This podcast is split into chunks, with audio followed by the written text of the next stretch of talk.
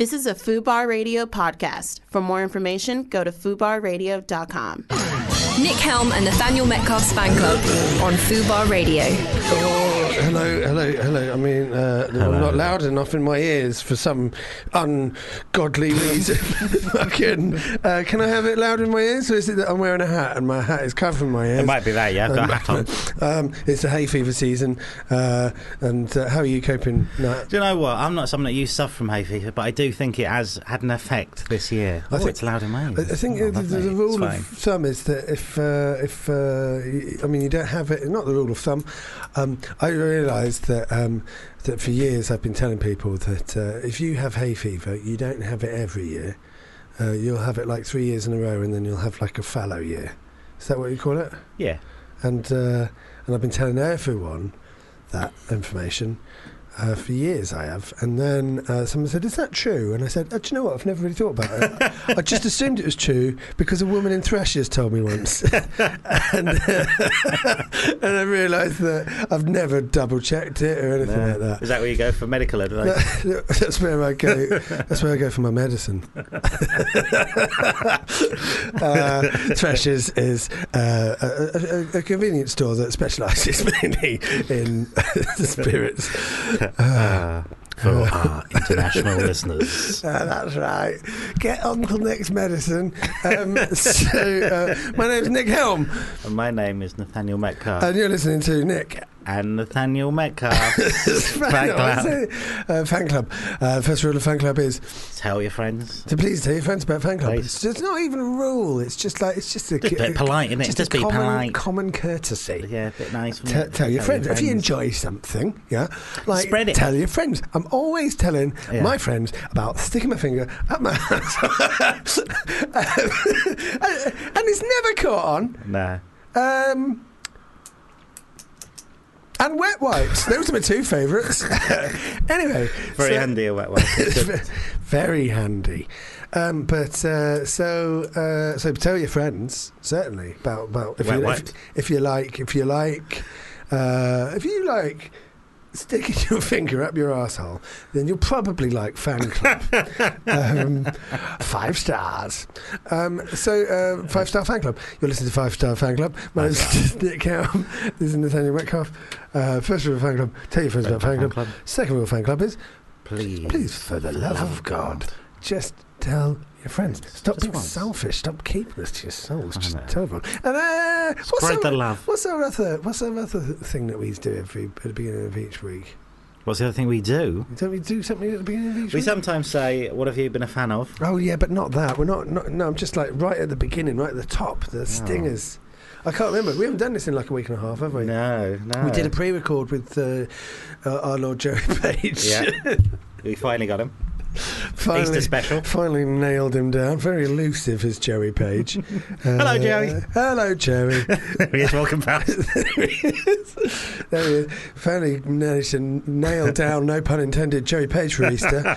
Um, uh, but uh, Jesus Christ, the Fubar Jesus Christ, the comedy. Um, Mm. Having a little think about that. Uh, mainly because uh, no. I, was, uh, I was just trying to think. of a- probably just trying something. to think of a There's thing. probably. Just so was I. So uh, was I. I was just trying to think of a thing like um, um, every window he goes past is stained, like a stained glass window, because you know he's normally got his fingerprints all over him and his face pressed up against it, uh, peering in. A bit of a peeping tom, or a peeping Jerry Page.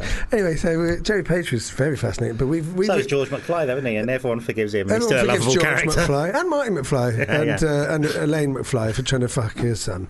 Uh, it's uh, uh, that's why Disney passed on Back to the Future. Robert Zemeckis went to Disney and they said, "We want, we've got this idea for a film. It's called Back to the Future. What's it about? Well, it's mainly about." Um, a, a little boy who goes back in time and his mum tries to fuck him. Uh, and they went, Oh no, we're Disney. so they turned it down. Um, it's really weird how uh, I haven't seen it since everyone got woke. What, Me Back to the included. Future? Yeah. But I'm imagining it's unwatchable and should be thrown in the bloody bin No, I think it's always with been all a bit, the other trash. a bit funny in it because I think it's meant to be still quite lovable, isn't it? But he's, he's It is definitely absolutely, like it's a- absolutely lovable. No, it is, All but I the mean, like, themes, you uh, know, there's an attempted rape towards the end. there is, yeah. Uh, sort of. the lesson is violence matters, uh, and uh, and greed is good. Is that the, the theme of Back to the Future? Creed? Well, at the end, the the, the dream is to Oh, have yeah, like a big house, like, isn't big it? house and he gets a big car. Well, they're in the same house, but they've just got more money. Yeah, it's a bit like uh, Pleasantville. No, not Pleasantville. Uh, I'm thinking of that, uh, Farmville. That's it. Okay. Farmville is a uh, is a get is an app.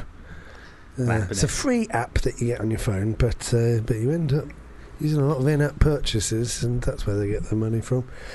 Um, uh, so yeah, so Back to the Future, the woke kids, and we're just being told by Natalie here that the woke kids say that things are cancelled when they don't agree with something. So Back to the Future is cancelled, uh, but that's specifically the uh, Back to the Future TV series that got cancelled after after I think were two seasons Maybe. maybe. Isn't that the cartoon? The, the cartoon, that was the cartoon. yeah. That, that, that did The, get the, the voice of um, uh, Doc Brown was the same guy who did uh, Homer Simpson.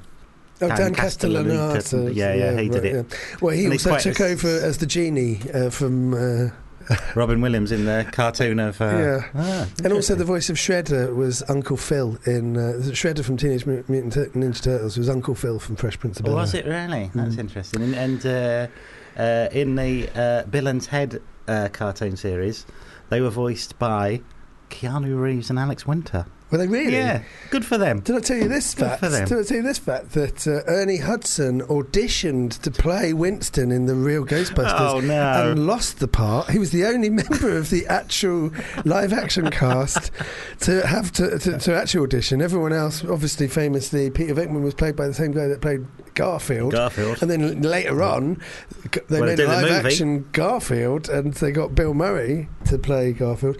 Anyway, Ernie Hudson went in, and on the way out, he saw Arsenio Hall. Uh, in the waiting to go in next, You and, it? and they had like a little look at each other, and they were like, "Nah." Of course, Arsenio, be. Arsenio Hall was going. Well, he's he's got the part. Yeah. he played him in the film, and Ernie Wish Hudson's I hadn't bothered going. turning up. Wish you'd Yeah. told me that before. Uh, Ernie Hudson's looking at Arsenio Hall, going, "Well, he's not going to get the part. I'm I am Winston," and. Uh, lo and behold, Arsenio Hall got the part. He's fucking crazy. what, it's, it's really bleak and depressing as well. it really is. Uh, but this is about as nerdy and geeky as we've ever started the show. But I like it. I'm just about. To, I'm just, uh, uh, uh, can you just man the desk for a second? Sure. Now, I'm just going to go get a shotgun and uh, Okay. blow my brains out. uh, lots of fun. Uh, oh, we have actually got the. Uh, no. There we go, and I'm dead. So, It's good already, isn't it? oh, it's good. It's good to be back after the uh, bank holiday. The uh, Easter Easter, holiday. Easter holiday. Oh, I'm obviously filming. Reluctant, I'm obviously filming. Uh, I'm, I'm filming. Big deal. I'm filming Reluctant Landlord at the moment, so I haven't been around a lot of the Fridays, so we've had to pre-record a lot of them. A lot of these. Um, And you do in Edinburgh as well, aren't you? You the big, um, the big announced your big, uh, big Edinburgh show and uh, yeah. and the- tour. well, they wanted to break it up, so they wanted to announce my tour, or announce Edinburgh and then announce my tour. Um, so they wanted to break it up so it wasn't all like at once. Uh, but to be honest, uh, it really does feel like they've announced everything all at once, and it's a bit. Uh, I mean, they have, they have actually done. Haven't well, they? they, I think they they announced Edinburgh on the Friday, and then they announced the tour on the Monday, and it's like, well, it's not like it's too much. I basically, I was, I didn't. Oh, I've just feel a bit bombarded by it all. Uh, but yeah, uh, so I'm doing Edinburgh. um, Exciting. Uh, yeah, I just I had an anxiety dream about it last night. I mean, that's what Edinburgh is, though, isn't it? It's anxiety dreams now until Yeah, September. I love it. I love Edinburgh. But yeah, actually, But do you not have? Are you not anxious about? Uh, yeah, actually, thinking about it, it's a fucking living, it's a, it's a waking nightmare. Because my shows have always gone very badly up until, uh, up until Last actual- minute. up until the, after last minute, after uh, up until about four days into the f- Fringe, and then they've kind of like pulled together, and then they've been Don't good. book tickets for one to three.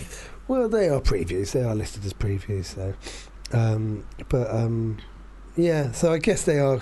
I do have like anxiety dreams about it. But anyway, there you go.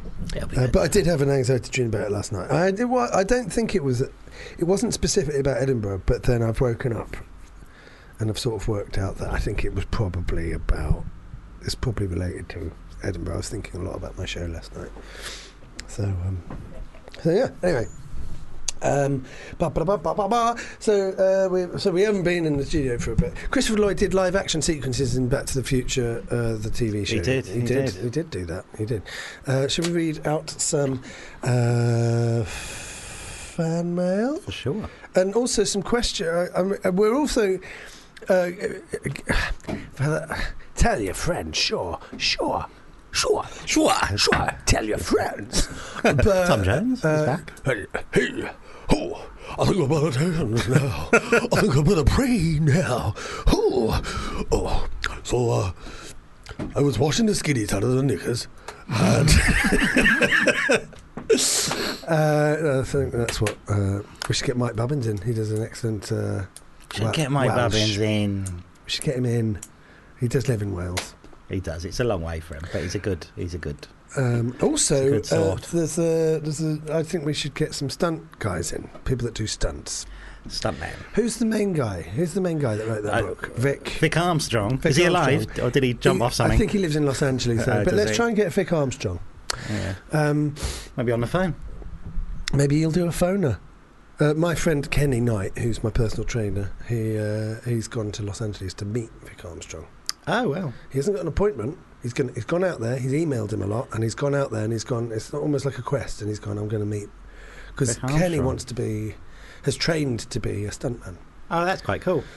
So, uh, so that's how I met him because through boxing and stuff like that. and so he's got to basically. Has he uh, done stunt work? He's got to have uh, got to a certain level in, in several disciplines, like swimming, boxing, uh, gymnastics, He's stuff got like his bronze swimming. karate. But he's got like uh, so he's done pretty well on everything, and and he completed all he completed all of his thing, and it was just like you're going to continue boxing, and he was just like fuck no, because he was like competing. He just doesn't want to get his face all No. mashed up, and you go, yeah, okay, right. I just thought he was a double old bastard, but he was doing it so he could get a qualification. And he's got it, and now he's going off to meet his heroes and stuff. You know, he's already he's worked with The Rock and stuff like that. So Good really for Kenny. exciting. He's the same height as The Rock, but not the same body mass. Cool. And skin tone, same skin tone as well. So they use him for lighting. I think I can't remember what film it was. I think it might have been Hercules. There was a lot of green screen, and he was his stand-in. Lovely. So uh, that's his claim to fame. But yeah, let's try and. So Good he's luck. off to see Vic Armstrong. Vic Armstrong also wrote a book a few years ago, and that's uh, that's like He's the one though, and he's in, he did all the films he of their. did, he did James Bond and Indiana Jones and uh, yeah others. I wonder if you get like, it, it, I guess the golden age of stuntmen is over, right? I guess that's the. It's, uh, I, uh, yeah, well, but if it went to a point where they were just like um, uh, CGI and the actors' faces over the stunt man's face, and then uh, they basically just normally just CGI, aren't they? Now Mm. they're just like all. Um, and there was a there was a point when they just looked like rubber. Um, Yeah. I quite like the era where you'd watch TV shows and films where the stuntman looks barely anything like that person. Oh yeah, Uh, when you I was watching True Lies, and when you watch True Lies, there's a bit when uh, Arnold Schwarzenegger's stuntman is riding a horse directly at the camera, and you go, "That's just not. it. It's not him. It's not remotely him."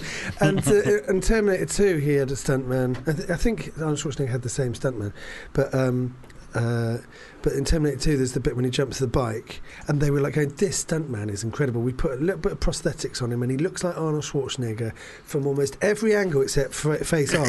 and you go, "But you've filmed him face on." You know that he looks like Arnold Schwarzenegger from every angle other than face on, and you've still gone and fucking filmed him from front on. So, um, so yeah, I, found, uh, I, I love, I love practical effects and all of that stuff, and I just think that uh, I watched a documentary about the making of Titanic. Not one of my favourite films, but I, I'm interested in like special effects and stuff. And um, yeah, I mean, this doesn't add to it. This doesn't. They're showing us pictures of Arnold Schwarzenegger stuntmen, and uh, what are we meant to fucking do? Describe them? There's a man that's not Arnold Schwarzenegger running away from an explosion. Thank you for taking that down. It's distracting. I've lost my fucking train. Thanks for joining in, by all means. But I've, I've, I've, I've welcomed you in. I've said, you know, you're welcome to pull up a microphone, Natalie, but you've refused to. What was I saying? You were saying you love practical effects and So what's the thing about Titanic? And also, it's the same rule for Jurassic Park. But they were basically saying that if you use more than one, uh, if you more use more than a couple of disciplines in one thing, yeah, yeah, so you use like miniatures and practical effect, uh, miniatures and uh, models and animatronics and CGI and blue screen and green screen, and you mix it all up from shot to shot because it's so sort of like cut together so precisely, so so quickly. Um, your brain can't process it. yeah. so the you know, eye can't catch you it. know there's something fake, but you can't. But your brain can't process what that fake thing is. Yeah, and shot to shot, it's a different thing. So it's constantly going. Is it? No, it's not. Oh, no. So it's the not. Jurassic Park is is, a, is an, uh, that T Rex attack. You know they use so many different uh, disciplines when they do that. Even in the same shot, where I think it's like a uh, it's a practical foot that's cut off at the knee that comes down, and then the dinosaur moves, and then that's CGI, and then the head comes down, and then that's animatronics, and it's kind of like um, so they use they're constantly doing these things. So your brain is kind of like trying to keep up with it, Mm. and that is why Jurassic Park has aged so well. yeah, yeah. Whereas when you look at the Lost World, uh, no, uh, Jurassic World, it just it's all CGI, Yeah, and you go, that's all CGI. And then there's a bit when they meet, they, they meet up with um, uh, like a, I think it's a Brachiosaurus, um, and it's it's dead on the floor, it's dying on the floor, uh, dying on yes, the ground, know. Yeah. and it's just and it's a practical head, but it's just like you go, well, it's clearly, a, a, and also it's a, it's an art form that's it's clearly practical, but because there's no other practical stuff in it, it really stands out. so it looks dated, um, and it's an, actually it's like an art form that's being lost because you just look at. Um, it's weird that 1980s puppet Yoda from Empire Strikes Back looks so much more realistic. Is it, I, obviously it looks like a puppet, but you believe in it more, Yeah. just like you believe the Muppets. Do you know? Yeah, exactly. It- it- It's imbued with some sort of because it's made by a puppeteer who is controlling There's it life and doing. in it, Yeah, you know. And when you see the CGI Yoda from the Phantom, uh, no, the, the the puppet Yeah, Yoda yeah. from the original Phantom Menace before they redid Mm. the Phantom Menace, you just like, why does that look so bad? It looks and, and like the hair looked bad. It looked like it was cotton wool stuck on, and it was so bad that literally a few years later, uh, George Lucas just went, "Oh God, we shouldn't have done that," and so he CGI'd Yoda. But the CGI Yoda doesn't look like practical Yoda. And then when you look at uh, the Last Jedi, Yoda in that, it kind of like you go, "Oh yeah, they've used a puppet again," but then at the same time you go, "It still doesn't quite look right," you know. and I don't, I don't. I just think that. Um, I'm not like saying CGI is bad. I think some CGI is incredible, but um, I remember when Existenz came out and David Cronenberg was talking about that. And he's someone who's used to doing, he does the body horror stuff. So we watch a lot of his 80s movies. It is lots of bits of plastic and sort of goo and things he uses to make things sort of look a bit horrible. And in that, he was talking about that he'd use CGI, and I think he'd been getting a lot of criticism for it at the time. Like, you can't do CGI, you're David Cronenberg. He, but he was saying that, goes, oh, well, that's how we're going to use it in the future. It's going to be like augmented stuff. So you're going to have you're going to have practical effects, but you just use it on top of them to have like extra bits that just like bits of blood or bits of you can use just like as an additional thing to practical effects. And I remember thinking, oh yeah, that is how they'll use it because it doesn't quite work on its own.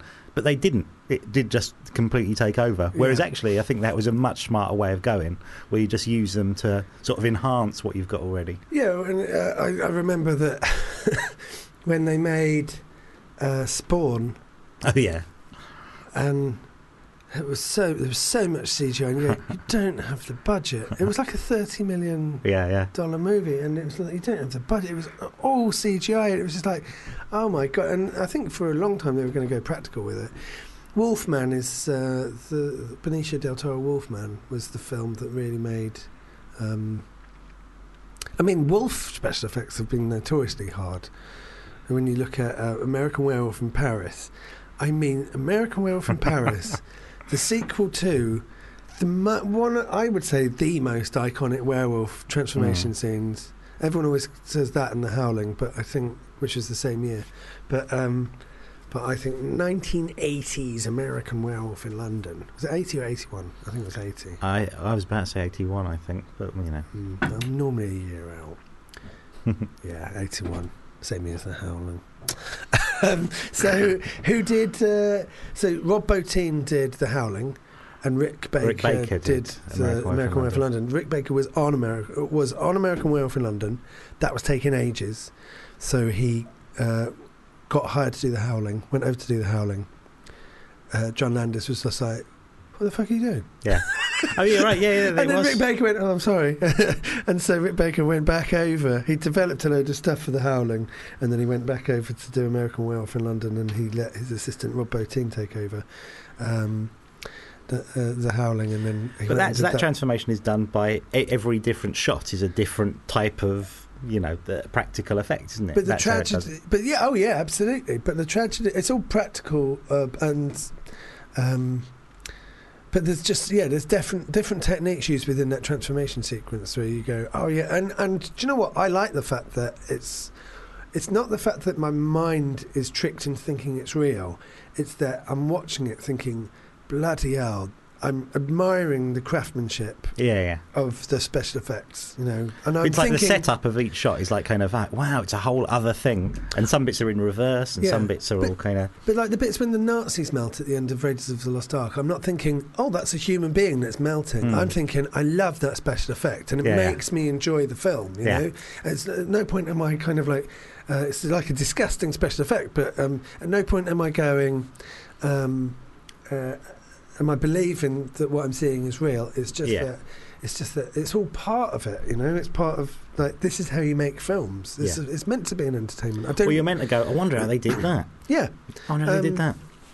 but like Rick Baker, the tragedy of Rick Baker is that he spent his whole life, uh, you know, he grew up watching The Wolf Man and all those Universal horror movies, but also um, admiring like all of the original, like all the original um, uh, makeup effects artists from from that, that era, and also King Kong, and uh, so he kind of like um, when when in his, I think one of his first things that he did was he did Kentucky Fried Movie and he did the gorilla outfit, which was a John Landis film. He did the gorilla outfit for a Kentucky Fried Movie, and then he went on to do the gorilla for the King Kong '70s King Kong remake with Jeff Bridges and uh, Jessica Lange. Um, and so his whole career was kind of like studded with it's building up to it's building up to this, and then he got to do a wolf, uh, an American Werewolf in London, and then the, they came on and did Planet of the Apes. So he's either doing apes or he's doing, uh, or he's doing werewolves, and then he got the Wolfman. The Wolfman waiting all his life. Waited all of his life to do it, and uh, and what's amazing about the design of the Wolfman is that um, it it pays tribute to the uh, The Universal Wolfman. the. Universal Wolfman Was from that the Jack Pierce? I think did those Jack ones. Pierce. Yeah, I was going to say Jack Kirby, but that's uh, Incredible Hulk, isn't Yeah. it? Um, yeah, Jack Pierce. Um, so it pays tribute, and I think the Wolfman was 1945, maybe. Can you look it up? I think the Wolfman is 1940, 41. 41. Ah, one year out. Yeah, it's uh, it's uh, but it's it's like almost uh, like Frankenstein was 33, and I think Dracula was 31, um, and so it's like a like. Yeah, ten a decade after they made the wolf. You think of them because they're all black and white and old that they were all made like within a year of each Yeah. other, but they were like spread out. And like Creature from the Black Lagoon was fifties. 50s.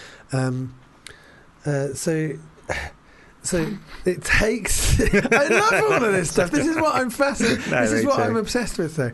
Um, and I just think that you'll never make a horror film as good as those those No. films. I mean, Creature from Black Lagoon as a as a a, a looking monster is still incredible, and it's flawless, really. Oh, absolutely! It wins Oscars to this very day. You should be ashamed, Guillermo del Toro. An unofficial sequel. You fucking cunt! You stole everything from that film. Fucking hell! I hated that film so much. You just like it's the story of Splash and the Little Mermaid And Free Willy. and Free Willy, and it, you've just stolen everything. You've stolen everything with like broad stereotypes. Oh fucking hell! Fuck you, fuck you, film. Um, anyway, so he took the he took the way the Wolfman looked. Uh, what was the actor that played the Wolfman? Lon Chaney Jr. Yes. They took Lon Chaney Jr. and his look, and uh, and it's a really iconic look for the Wolfman. And he basically, because it was a Universal movie, the 2010, the remake, Yeah, I think so. because it was a because it was a uh, you know, as a Universal movie, they still had they had the rights to the look of the thing, and he just updated it and he made it like um, it was a little bit like when uh, they released new Star Wars action figures in the nineties, and they were all, and Luke Skywalker had a six pack. it was like, uh, yeah, sure, all right. Someone's someone's wanking over the toy line, just like, what if Luke Skywalker had abs?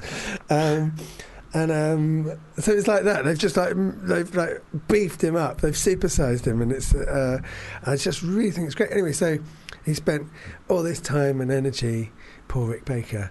Uh, he also also did the Thriller video. He did like the Did, werewolf yeah, yeah, effects in the Thriller video. So like he's all of his career was uh, gorillas, apes, and uh, werewolves. And then um, towards the end of uh, the um, production of the Wolfman, they basically said, "Oh, we're just going to do it in CGI."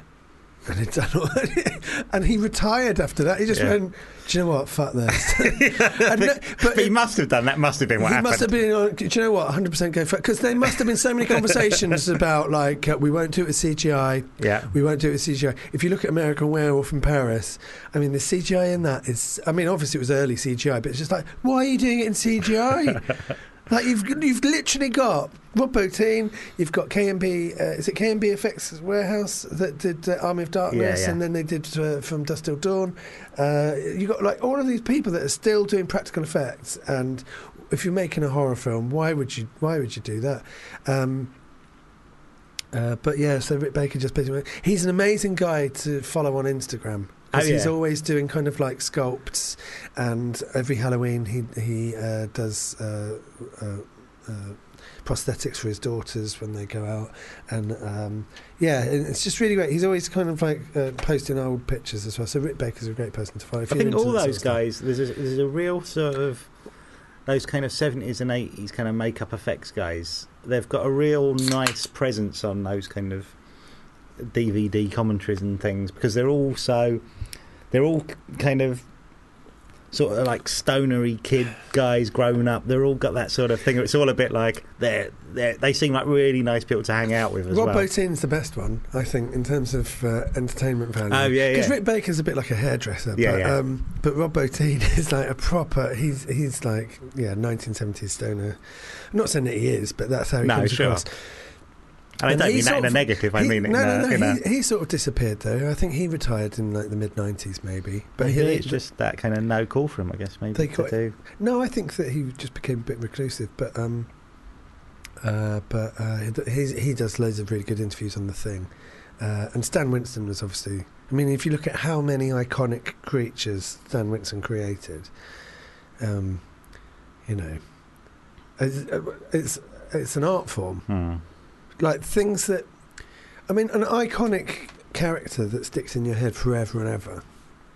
You know, you look at Terminator, uh, you know, and the the endoskeleton's just as memorable as Arnold Schwarzenegger. Oh yeah, And um, then you got like uh, the Alien Queen. He didn't do the aliens because that was H.R. Giger, but the aliens are adapted uh, in in Aliens, um, so they, they've got a different look. Uh, and I think what they did was they took the plastic uh, smooth dome off because they kept cracking. But I always find it a bit weird that the aliens look very different in Aliens to Alien. It's like a different beast. But I think they're like saying, well, they're warrior aliens or whatever. But they, they must have been bit- very worried because they're all they're all ri- shri- shriveled up. Um, it's because it's because in Prometheus it, it basically says that they sort of just team up with other things. that's bollocks. I was like, oh god. so- what oh, our guest has got to say about it if it comes up. Um, and then, uh, but then also you did the T Rex. And, you know, the way that Stan Winston made a Tyrannosaurus Rex look Mm. is, I would say, the way that. I don't think Tyrannosaurus Rex ever had big eyebrows before.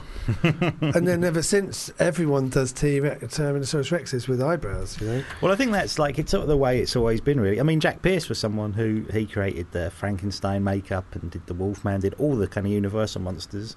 But he kind of he had the same thing. That it's just sort of like ten years later they went, but they take it takes a while, doesn't it, to do those? So they ended up just trying to do kind of cheaper versions of the same thing and using his designs. And all he was was a makeup man at Universal. So you would do like you know before the monsters, he was just there, you know, doing little bits of makeup. And when they go, we need a monster sculpt now, he's like, okay, I'll do that too.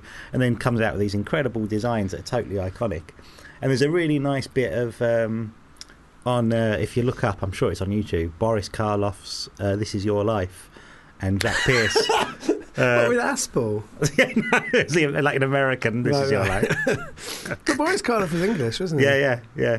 But there's one of those where he comes up. Although, mind you, there's a, a very good um, uh, Christopher Lee. This is your life as well. I recommend it. Um, but uh, uh, that is a UK one.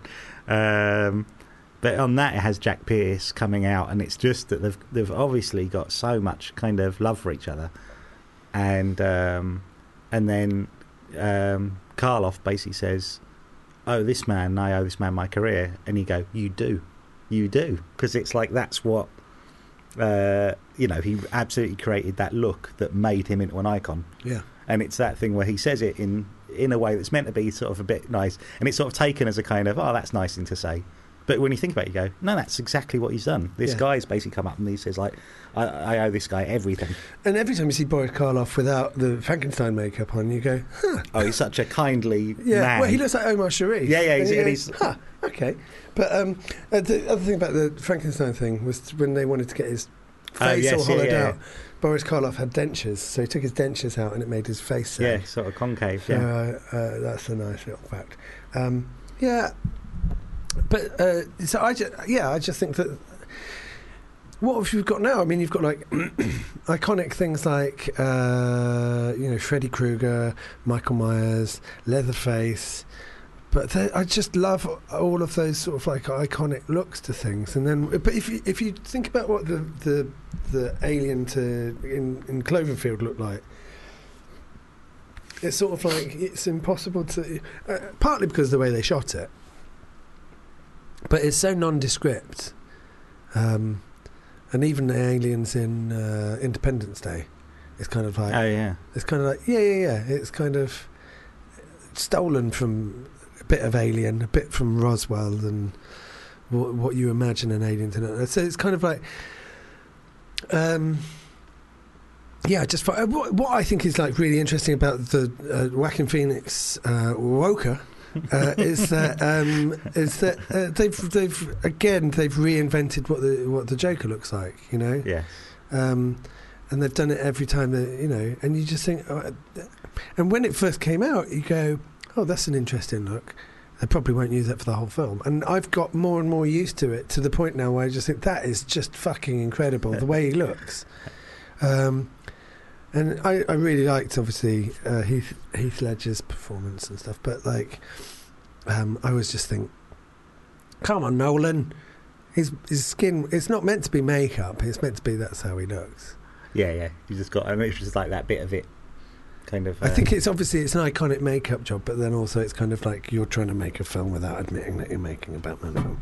mm. Um, anyway, so I'm not going to get into. But I think again. you're right about. It's interesting you're saying about aliens now in films is that they're sort of designed in a way that's almost like people going, "Yeah, that is what an alien looked like." Or it's like that's ridiculous. They could look like absolutely anything. Whereas actually, what people try and do would try and make an iconic design. Whereas I think when you see aliens in things now, they're often kind of they're not really trying to do that. They're trying to make them look a bit sort of uncanny and weird. Yeah. But what what what you could go for is just something that's really uh, memorable, and that's just as good. Like you know that kind of um, that uh, you know like the Mars Attacks aliens or something. Yeah, got that kind of thing where you'll just remember them because they'll look. They've got such a distinctive look to them. But I think when you even think back to the late '90s and sort of like a film like Species, which was kind of like uh, who did Species? Was that was that um, Stan Winston? It might. It was a. CGI basically. It was a CGI alien. It was another Giger one, wasn't it? Oh, it's? Giger. It was Giger, Yeah. not not Stan Winston. Uh, and you go, well, it was a CGI alien, but if it was practical, it would have been incredible, you know. Yeah. But it's because it. But I can completely understand it. When you're putting makeup on, the actor has to get up at like. Uh, two o'clock in the morning, and they have to go down. You know, obviously, you know Dana Carvey when he was filming on September 11th in 2001 had to get up really early, and and you got to put all of that makeup on. It takes ages. It's got, and you're only allowed to film when it's right because you're actually taking a photographic image of something. So it's got to be perfect for, before it goes on camera. It needs to be touched up all the way through the entire day. It's uncomfortable to wear. It's a hassle to film around. It's annoying, and it takes time. on the day. In actual fact, if you just have markers on, and uh, uh, then you can kind of like you can rush it in post production, Mm. which is why you have like bad CGI. You Yeah. have like stuff like um, uh, Steppenwolf from Justice League. Oh yes, yeah. yeah. Although you have uh, Snoke in, um, th- I think I think for all, there are so many amazing things about the Last Jedi. The fact that I hate the film is that's what hurts about it. But Snoke in the Last Jedi is um, is incredible special effects, and um, that came out what six months before Steppenwolf in the Justice League, or, Yeah. six, or, was- or was it the same year? Maybe it came out after. But Steppenwolf, apparently, what happened with Steppenwolf was that he wasn't the main character in it. He was in it a bit, and he looked completely different in Zack Snyder's version. And then when Zack Snyder got fired, they basically made him the main bad guy, and they changed his whole look. And then it's just like, you don't have time. We don't have time to do it. Mm. That's another weird thing about Justice League. I don't go on. Finish your point. Just, I was on. just going to say that you've got like a B villain in uh, the first big like all of them are in it. Who's gonna who are they gonna fight? Yeah, B because- B villain. Because it was going to be a two-parter, and Steppenwolf was the B villain that led to the A villain Oh yeah, because I guess yeah, I guess it was in part two. that. But he wasn't even like the main villain in the first one. And they just, sorry, I'm drinking Dr Pepper Vanilla Float, and um, How is it? it's floating. and um, it's uh, so so so they kind of like they changed so much of it in. Um, I watched the documentary. I watched the jo- documentary about it last night about Zack Snyder's version, and you just go fucking hell. It's. Re- I mean, obviously it was fucked up, but it was even more fucked up than than you think. and um, I haven't got time to go into it. I should be playing a song, but um, it's but basically it takes. You can rush it in post production, and that's why you end up with bad CGI. Um, also, I think that the stuff they do with CGI makeup is amazing now. I think Snoke is better than um, the apes in the Planet of the Apes films because I Oh, always yeah. think that they look a little bit CGI. Obviously, very impressive. Andy Serkis doing a doing the motion capture performances. Why is it always Andy Serkis though? That's what I don't understand. Sure, I think someone that else can he's. do it. Pro- I think he's probably really fucking territorial, and I also think people aren't very imaginative about it. All right. And I think that what I would say, what, what I will finish on the subject, uh, just so we can get into a song and move on, is that um, that uh, Andy Serkis is like a pioneer. I, I, I'm, you know, I'm not saying I'm a massive fan of the films that he's made, and but he's a pioneer in terms of he has paved the way to do something that's just as um, uh, transformative in terms of uh, what you can do with film as Yeah. as they did in I the don't begrudge him anything, and I know he sort of worked up to it, didn't he? Didn't he do second unit on the Lord of the Rings? He asked to do all that stuff, and he was. I think he was working hard in doing. I think he sort of earned his al- stripes a bit, didn't he? Well, he was already doing. I mean, as an actor, he, now that he's the go-to motion capture Mm. actor, but in terms of like directing and doing all of that, I mean, there's fucking there's fucking extras on the Hobbit movies is incredible. Oh, it is better than the films. When they're just in the shed, they're just in a green shed, and they're just waving swords around, Yeah. and, they, and they're And not then someone says, "What bit? What bit's this from?" And And he it's- go, he's like, "I don't know." I don't know. We'll just use it in the background at some point. Um, And they've got people hitting each other with green sticks, and it's like, "What's what, is what film is this in the first film?" Or the I don't know. don't it's know. like it's incredible. We got. To, we just got to film. We've got to film every day because we're running out of time. But the other thing, uh, and, and on that note, um, and I'm not a huge fan of him, but like it's, Tom Cruise. I mean, he is keeping as much of as much as I believe it is ego led. He is keeping uh, those sorts of stunts alive. He's basically. Oh, I think he's, he's Jackie Chan, isn't He's he? basically oh Buster Keaton. Mm. He's kind of like one of the only people that's still doing that. Like Buster Keaton would risk his life to get a shot done, and Mm. that's basically what Tom Cruise is doing. But I think that um, I can see, I, and I'm sure Buster Keaton was a complete egomaniac, but I don't know. I like him, Yeah. but with, with Tom Cruise, I just feel like I'm paying twenty Have quid to watch him wank. Sunset Boulevard. yeah, Because he's in that, isn't he? Bust, it's that bit where they've got the old, the old Hollywood people all playing cards with each other. Yeah. And when it's going round, you go, God, it's like this Buster Keaton. People really have gone for like, oh have you ever seen Limelight? no. It's Charlie Chaplin Oh right, okay. No, I've hardly seen any uh, and, Chaplin and stuff. Uh, Buster Keaton's in it. Uh, that's that's a, that's like a crossover moment. It's heat. It, but it is. It's like you go fucking hell. It's, Ch- it's Charlie Chaplin and Buster Keaton. It's incredible. Um, well, I don't think anyone could be any in any doubt that we haven't covered uh, the career of Melanie Griffiths between. uh, I mean, basically, it's fan club. I'm going to play a song. Um, oh yeah, this is off. I think it's off the first album, or it might be off the second album. But these albums are awful. But I just figured that I'm going to have to get to them at some point. Mr.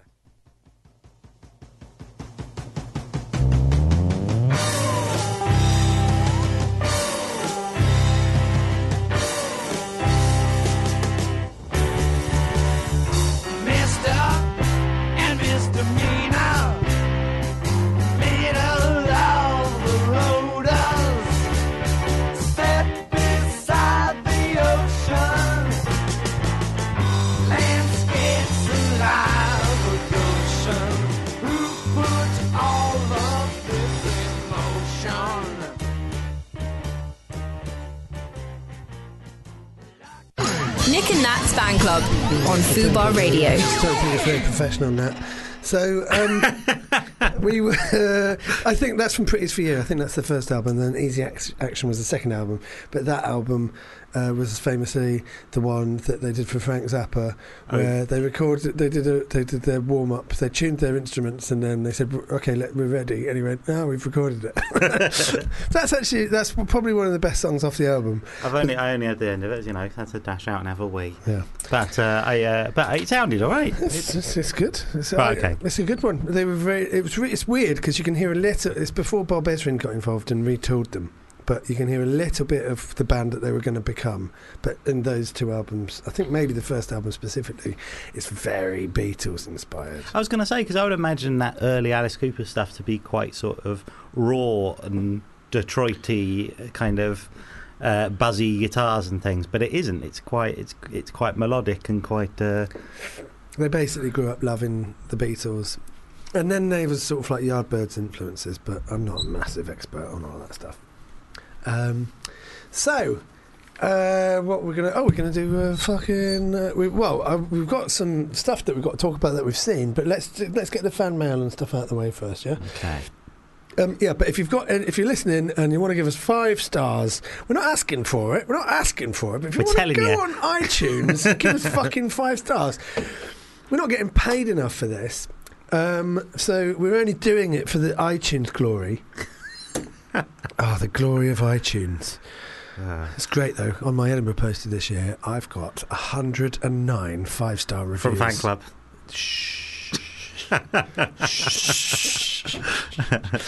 Uh, a couple of fours, cunts, uh, three twos, and one one wanker. so, um, well, I can't remember. But I think the thing is with our fans, of fan club fans, that they don't. They think it's funny, don't they? They think it's. They think they're being amusing I to think- give us a. I think That's- uh, that's how I'm going to treat all reviews in future. Oh, another another ironic one star. oh yeah. Oh, we had a load of hipsters in yesterday. About forty of them ironically walked out. um, so uh, here we are. Here we are. Why is that moved? Oh, yeah. It was all lined up. Have you fucking moved it, Natalie? She's You- saying something. She's now talking through soundproof glass, like Albert Einstein. In the Yeah. other, yeah, it's back only because just as we were ready to. Five stars. Les Le, Somerville. is it Le Le Somerville? Les Somerville. Les Les Somerville? My name is Les Somerville. I've Les been. I've been meaning to listen to this for ages. Good one, lads. That was good. I like that. It, it was like Christophe Lambert's wandering accent. Christophe Highlander. Lambert. I am from the Scottish Highlands. I have lived a millennia. There can be only one. there can be only one. Uh, five And weirdly, stars. uh, Sean Connery Spanish. what, what do you make it Spanish Egyptian. Fucking. But it's all everyone's. Duncan MacLeod, I've been looking you for you for a whole millennia.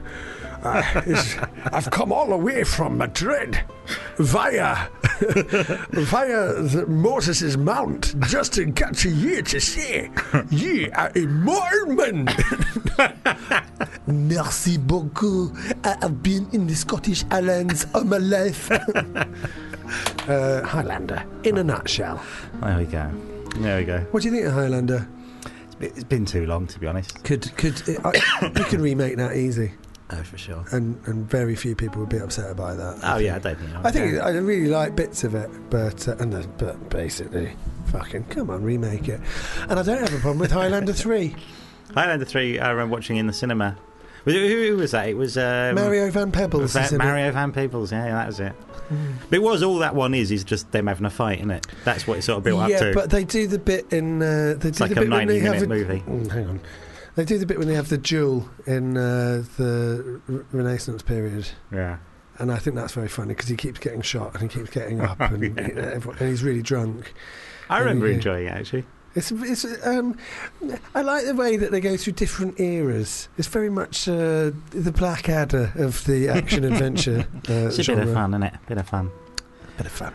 Uh, Highlander 2's a bad one, though, isn't it? That's pretty, pretty ropey. Highlander 2, absolutely. I mean, that's got a lot of backstory behind it. Well, it starts, doesn't it? The first one, you sort of don't really know anything about them. The second one opens with like a a, a, a crawl, like Star Wars, just explaining everything about them. Yeah. And you go, what's the point of this? And they're aliens from another Yeah. planet that's never been discussed. It's fucking crazy. And the fro- then the planet's called like Yeast or something. They're all from a planet called Yeast. They're all and from um, planet Yeast. Michael Ironside. and then you realise that that it's actually the whole movie, the whole first movie, was set in a microcosm on someone's foreskin.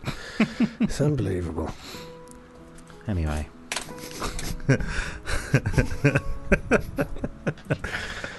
Five stars. The Malted Muse. the Malted Muse. What a that's an interesting A field of dreams. Hmm.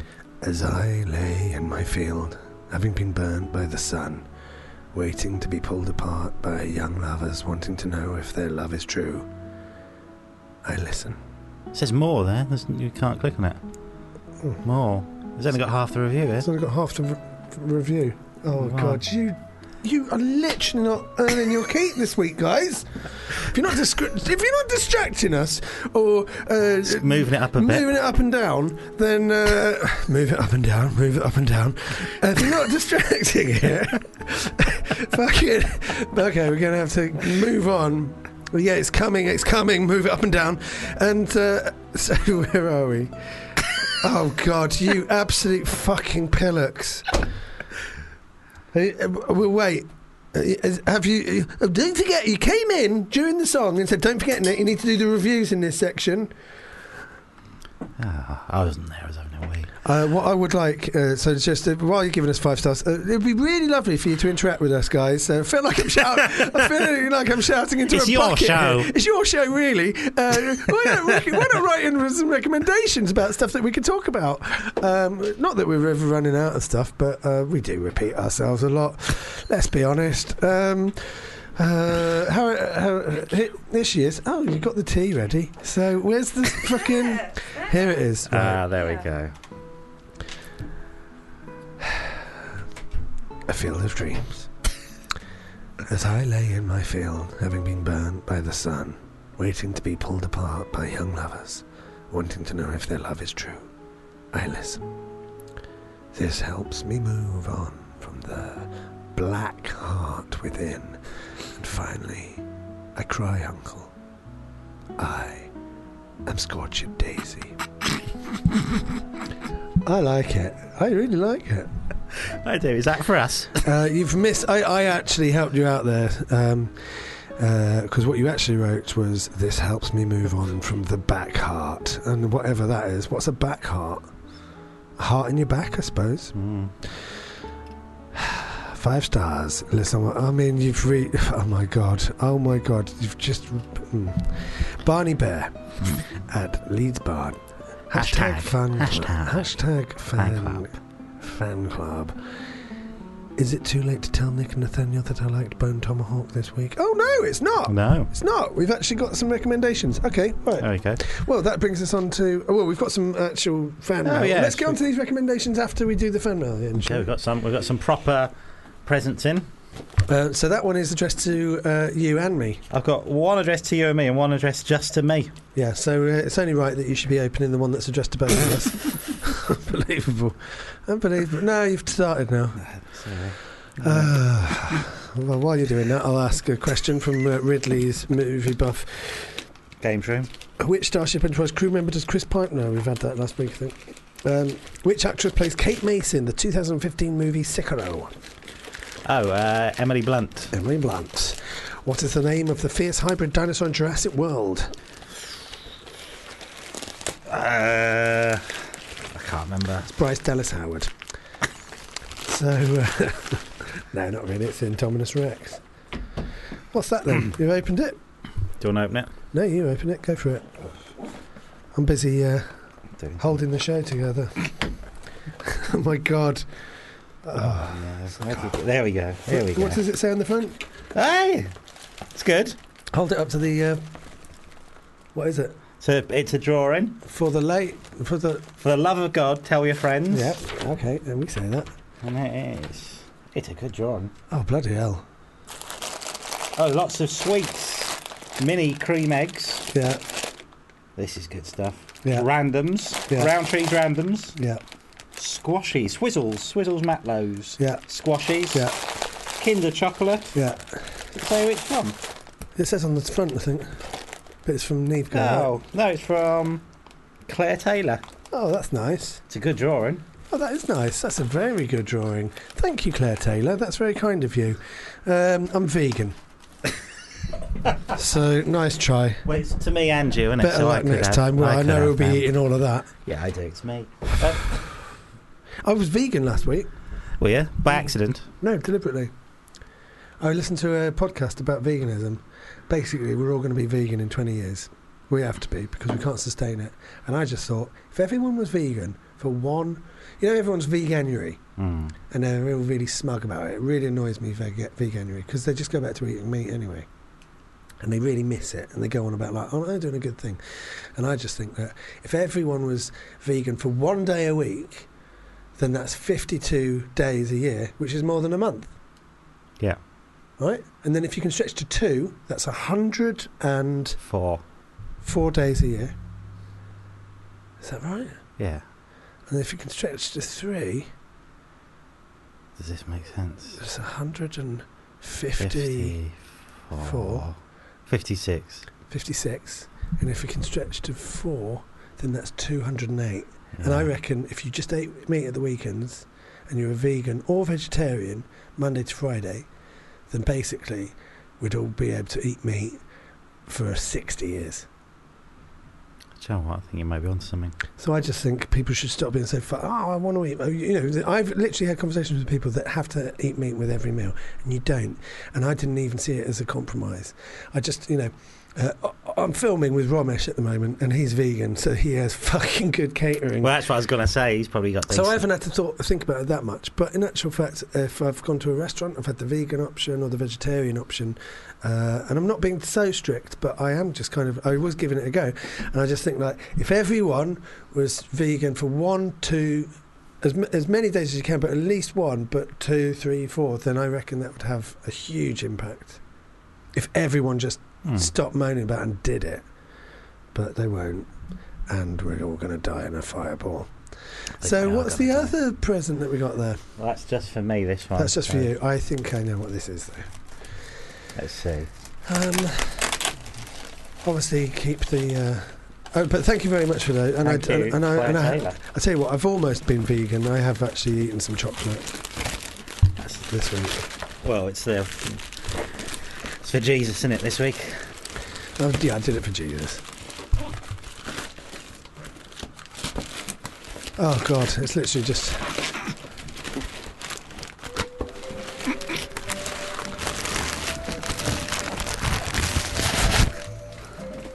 Okay, got this. another. I mean, they're, they're well boxed. Uh, well, uh,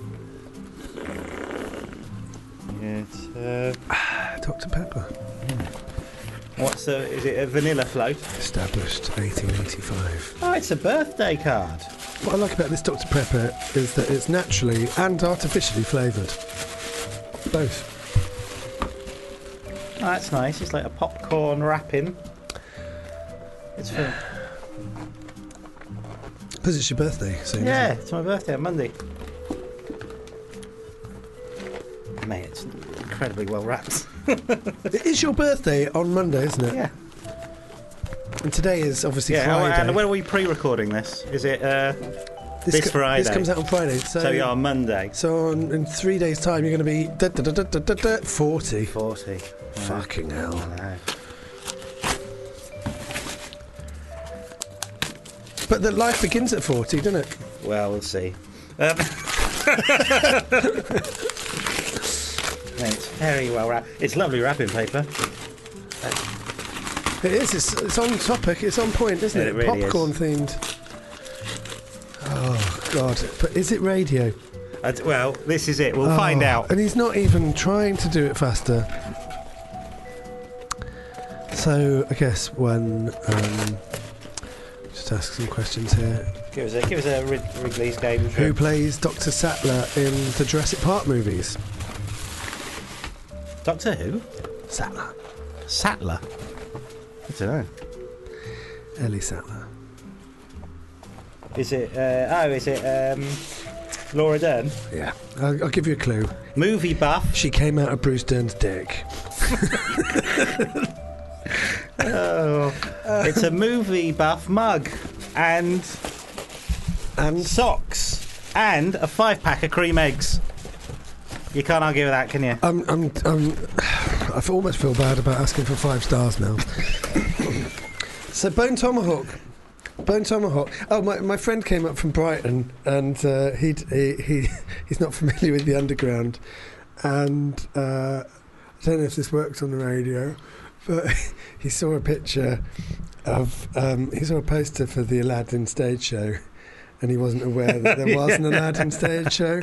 He saw the poster and went, Fucking hell, Will Smith's put on weight. oh my god, it was so funny. Oh god.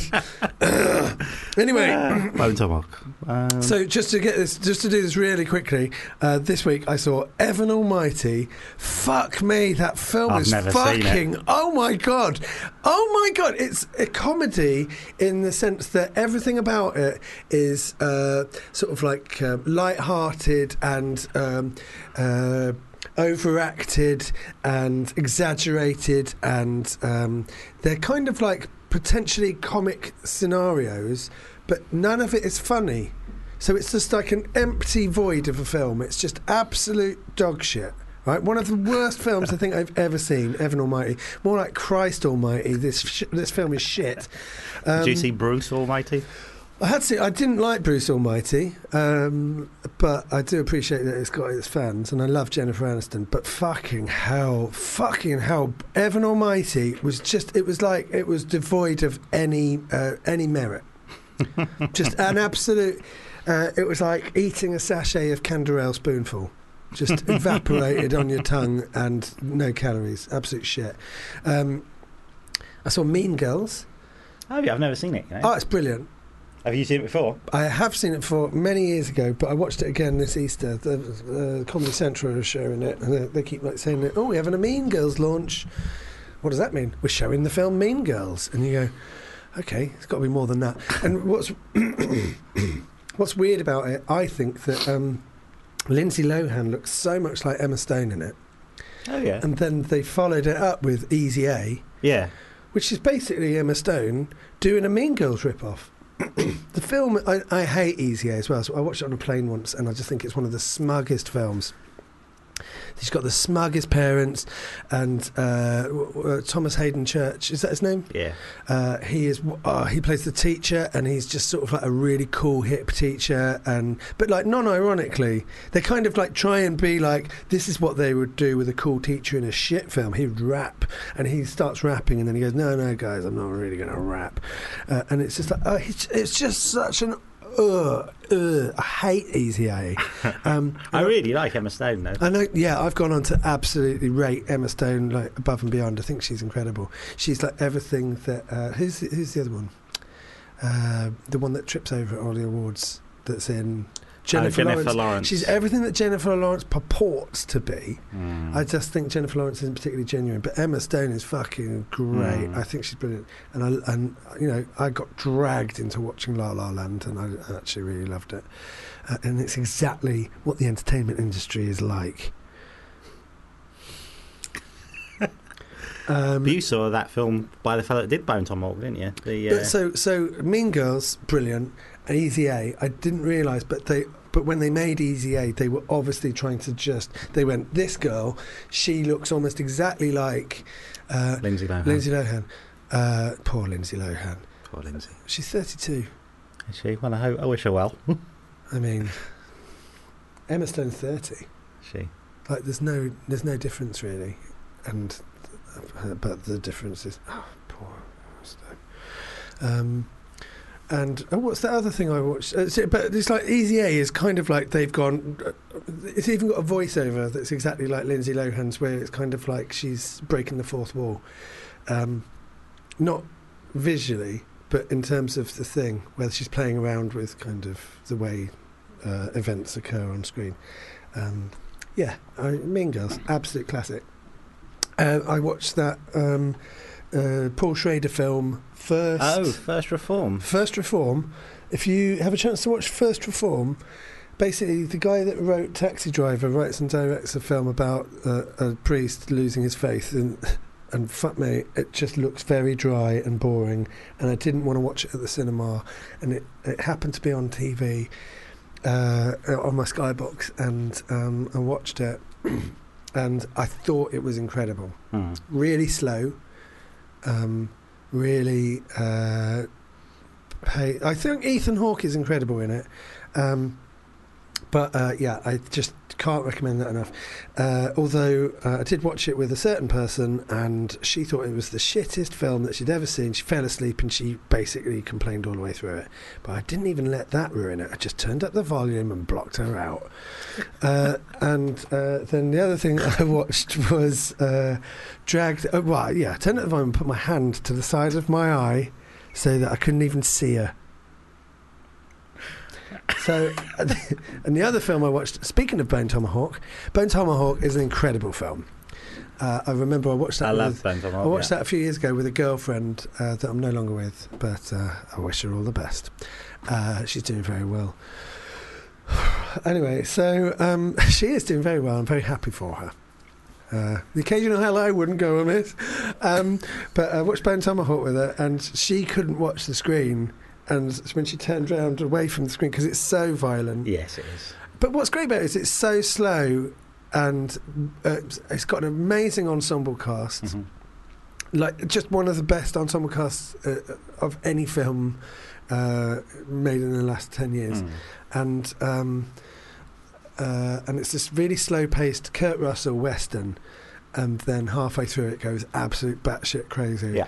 Uh, it's almost like from Dusk Till Dawn in that respect but it's done like um, a prestigious Yes, yes, it feels like yeah, it feels like a good it's, movie. it's a doesn't it? like legitimate proper- movie that it's, it feels like very much like a Kevin Costner film or like a Tombstone type film, and then all of a sudden it's just you go fucking hell. Anyway, there's this moment in it that is so intensely violent and gory that my girlfriend at the time turned away from the screen, and all she could watch was my face. In she said, "I've never seen such glee on a man on a man's face."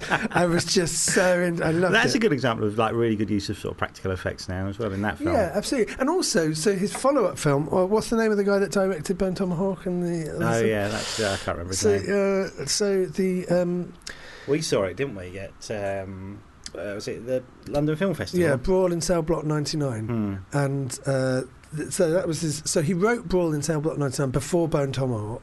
Uh, made Bone Tomahawk, and then they said, "What do you want to do for your follow-up film?" And then he went back and made the first film that he wrote. It does very much feel like he wrote it before. Yeah, I think that it's It less feels- sophisticated. and it's it's like it's got it's got S. a re- it's S. got Craig like, Zahler. yeah, S. S. Craig Zahler. Zahler, and it's it's got a thing where it's The second half of it is pure exploitation, whereas the first half you build up and you really get to like these characters.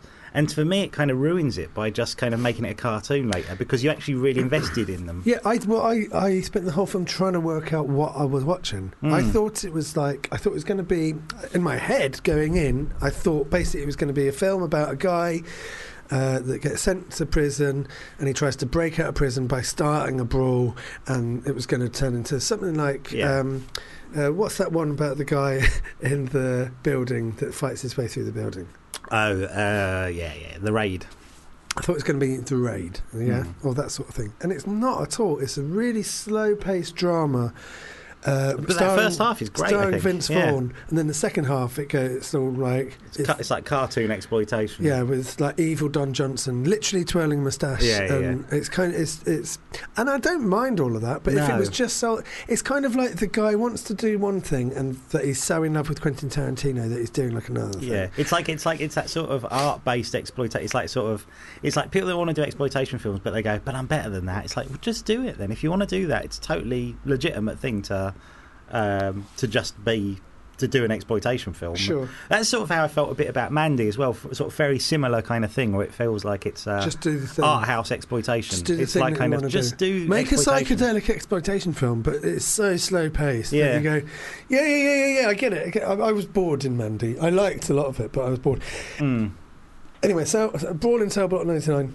I did, I did really enjoy, and I would revisit. And Vince Mm. Vaughn, I really, he was great in it. I've got a really soft, I've got a real soft spot for Vince Vaughn, even though he's committed atrocities like Four Christmases and Couples Retreat and fucking uh, Fred Claus. Mm.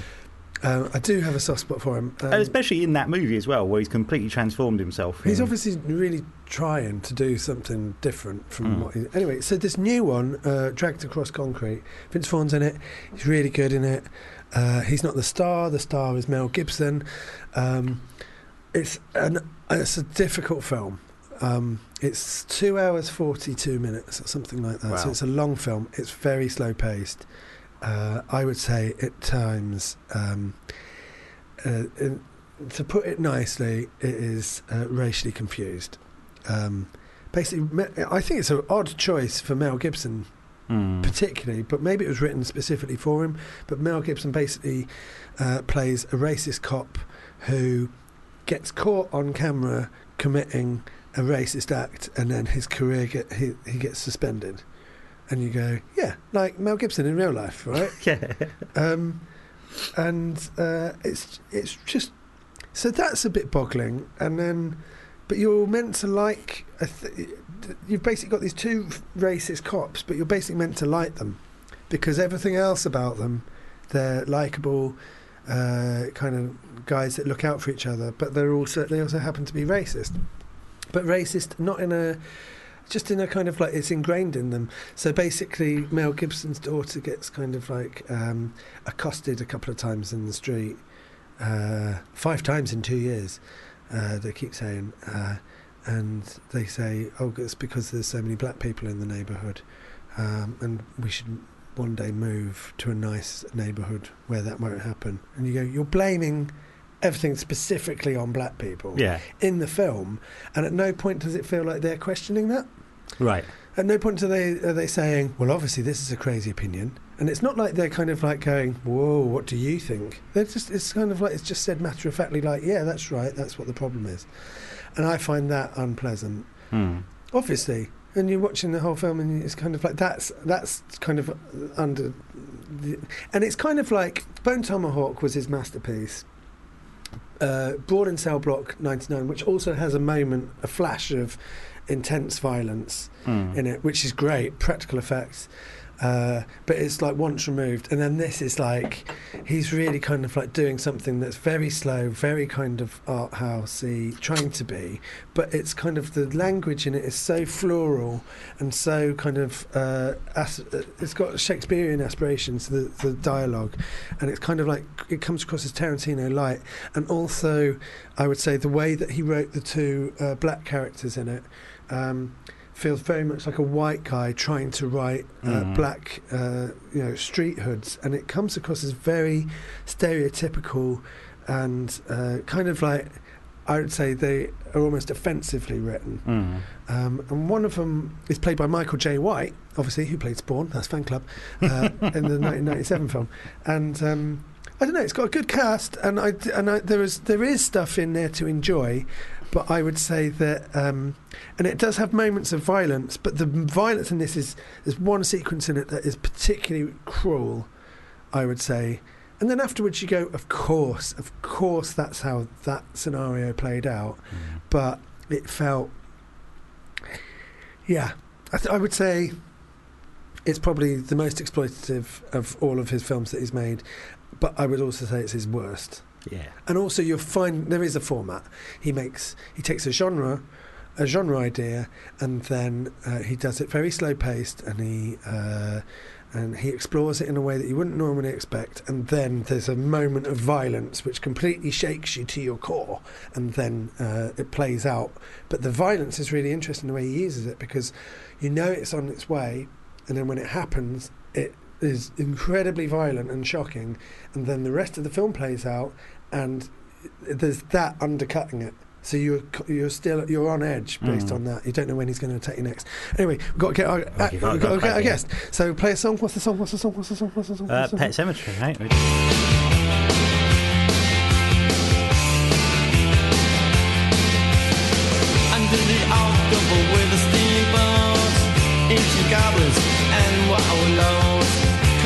come at the grand light making a sound. The smell of death is all around. And Nick and Nat's Fan Club on Fubar Radio. Um, the other thing, we're joined in the studio now by uh, uh, fellow comedian and friend Matthew Hyton. Hi guys, friend of the show, friend of um, the show, fan as well. Um, have you listened to it? Yeah, mate. Most people haven't. Um, the other thing, did you tell your friends? Have you no. told your friends? What? Make, make, make, sure, make, make, make, make, make, make, make sure you tell your friends. Um, so uh, the other thing that's funny about, uh, that's interesting about the film, uh, that what was it, uh, Dragged Across Concrete, is that Mel Gibson is tiny. How tall is Mel Gibson? He's like five foot six, I think. I'm just going to say five foot six. What do you think? I'm reckoning he's shrinking, so five five. What do you think? Five, seven. I think he's taller than Stallone. Uh, What's I think he's taller than Cruz. I think he's as tall as Stallone. Is Cruz five four? Is he? Yeah, I reckon. Five four. I'd say Stallone is five six, maybe, maybe. Let's get uh, Cruz, Stallone, and Gibson. In. Five foot eight. Gibson's five foot eight. And how tall is Vince Vaughn? Uh, Vince Vaughn's like six seven. Yeah, yeah, he was at that, massive. that premiere, Yeah, wasn't he? yeah, he he was was a- absolutely So, massive. but so what you would normally do in a Mel Gibson movie is you would film Mel Gibson like he is ten foot tall, Yeah. right? And then you'd cast other people that were slightly shorter than him, and uh, uh, and, and that's that's how you do it. And then if there was like a Vince Vaughn character that turned up, the joke would be that they're fucking massive. You Yeah. think how big Mel Gibson is, then Vince Vaughn standing next to him, he must be absolutely huge. They don't do that in this film. There's a, the, the scene that introduces them is kind of like a dialogue scene where they're both crouched down on kind of like some um, like a, a like a balcony, like some railings, some stairs outside uh, an apartment, right? And uh, and so that you don't get an idea of height. Then they get into the actual room, and they just film it like uh, Vince Vaughn is normal sized. and, uh, and next to him is this tiny old man who is Mel Gibson. It's so fu- like I just thought it was it was bizarre because you would normally like like what I've just said, but you would normally film it like Mel Gibson is regular sized and Vince Vaughn is an anomaly, right? But they don't. Vince Vaughn is six foot four. I would say that Mel Gibson. What? So what was Mel Gibson? Five eight. So he's half a foot shorter. He looks tiny. He's sure, he's sure it's not a gritty remake of Twins. I mean, it, it's fucking crazy, right? It looked like Vince Vaughn was like a bear stood next to an actual an actual hedgehog. it was fucking t- it's like absolutely crazy. Uh, Pacino is five foot Five. five, Hmm. Ooh, taller than no, no. So what's Cruz? Cruz, come on! I asked for the actual specifics, didn't I? Cruz, Stallone, uh, Gibson. See, see, I would find this as a trivia as a trivia uh, question, more interesting than which Roald Dahl book has been turned into a 2016 film starring Mark Rylance? BFG. I mean, who doesn't know that? But What were the options on that? who is the tallest You- out of Vince Vaughn, Al Pacino, and Tom Cruise? Well, Cruise Vince is Vaughn. five five. You, you guys should relaunch this as a, a higher lower game show. we could do. That you know what? When Better or Worse runs out of uh, What? when Be- Better or Worse runs out of D-list celebrities from the seventies, then then we do higher Height. or lower, Yeah. higher or shorter, taller or shorter, taller or short, Bigger or littler? bigger or little. Mm, yeah. yeah. Um, anyway, how are you, Matt? I'm good, thanks. Thanks for having me in. Have you got anything coming up that you want to uh, just pu- uh, what do you call it? Um, Bang on them out. What do you want? What, what's the, not Promote. bang not not bang on about? We don't want to bang on about it. But if you've got anything you want to mention, we'll mention it now and at the end, and then we'll just have a chat. Do you know what? I'm quite just chilled at the moment. I've got- Edinburgh coming up. No, I'm getting married. So I Of course you So, are. uh, so you're going to promote that? Yeah, yeah, yeah. So it's August in Ilfracombe. Uh, And we're all go. You can invite any anyone. Can Yeah. come, any listeners. yeah, I hope very you'll say the limited reviews are tickets. Oh yeah. TripAdvisor, uh, get on it. Congratulations. Thanks, mate. When did mate. you get engaged? Uh, in 2017, I had to think then, and we've had a long engagement, and then finally we are like, Not the Yeah. longest. I've known people with 10 year engagements before. Yeah. that must be maddening. Why didn't you do it last year? Uh, money mainly. I was Okay. very poor, and then uh, yeah, then Mm. the Beano saved my life, and I was Of course, you alright. work for the Beano now. didn't Yeah, you? yeah. I'll, I'll get on the Beano, guys. That's what I should. And the Should do. Beano now is so it's a Beano. It's, it's the website of the Beano. Yeah, but You're not a comic. no, no, no. Stallone and Nicholson are five foot eight. Oh, there, Carry finally. on, Come on, keep talking. Uh, but yeah, it's just uh, just making silly things for them now. But yeah, we don't touch any of, of the the actual comic stuff, so it's a bit weird. Yeah. So the Beano is still a comic. Yeah. Uh, okay, so the Beano is a comic. I, right, I've got some questions here. The Beano is a comic. Yeah. Uh, you've cut your hair. Yeah. Is that specifically to look like Dennis the Menace? No, I think that's just uh, coincidence. uh, there's there's me, Johnny Cochrane, and Cassie Atkinson work there, and we've all got the same hair, Right. oh yeah. and it very much looks like they've got a hire, hiring policy. Uh, do you wear red and black stripy tops? I've, you know, I have a, a press shot from 2014. I know you've remember got this. one, I haven't do. you? Yeah. and I feel like they hired me off the back of Yeah, that when right, they yeah. It's quite a Googled it. cosy jumper, though, isn't it? It's Oh, like they're like all- a cosy Freddy Krueger. Yeah, yeah, yeah, yeah. Well, Freddy Krueger Wholesome. was obviously uh, red, red and and green. green, yeah. But, yeah. uh, but I, I, I take your point, Nat, but you're way off. Yeah. you may have said, "Where's Wally, mate? Come on." Oh, fucking hell. Well, well, well, where's Wally was uh, red and white? Yeah, yeah, yeah. Uh, so that's wrong. That's the wrong, joke, mate. wrong, wrong again there, mate. Well, you've uh, retroactively uh, called it a joke, but uh, you were wrong. Um, so, uh, so right, so so you work for the Beano, you Yeah. work for the Beano website, and what does that mean that you work for the Beano? It means I basically write silly stuff for them, make it. So this week I've just been doing Avengers stuff all week. We've just been putting So out. you perform in front of a camera. Yeah, but I also we also write and we shoot and we edit. So we do a bit of everything. I think it's called content creation these But you don't write um, the comic now. the comic, and you don't write online uh, cartoons. no. You are basically so you're like Jules from What Culture, Yeah, uh, and you come on and you go, "Hi, I'm Matt from Beano." yeah. Basically, basically, yeah. What is? I've always wanted to know this. What is the relationship between the Beano and the Dandy? Um, I believe they were rivals, and I, I believe the Beano bought them out a while ago. Well, the same company owned them, didn't they? DC Yeah, Thomson. Thomson, yeah. But not always, right? no, I don't think always. I don't know. We don't get it. We don't get that sort of induction I when we always get thought in. And I think was- the Dandy's older. yeah, Is I think the Dandy was first. Beano was 80 last year. I always thought the Dandy was a bit posher than the Beano. I Did you? thought uh, I thought the Dandy was very much the Viz to the Beano's Acne. uh, acne was the Dandy, I don't think does exist now. I think the Dandy went Uh, under. They they still I think they still do stuff. Oh, but do I, they? I don't know what it is. They're owned by the same people now. Oh, so Yeah. is it very desperate, Dan? Oh, Right? always always got a pun ready.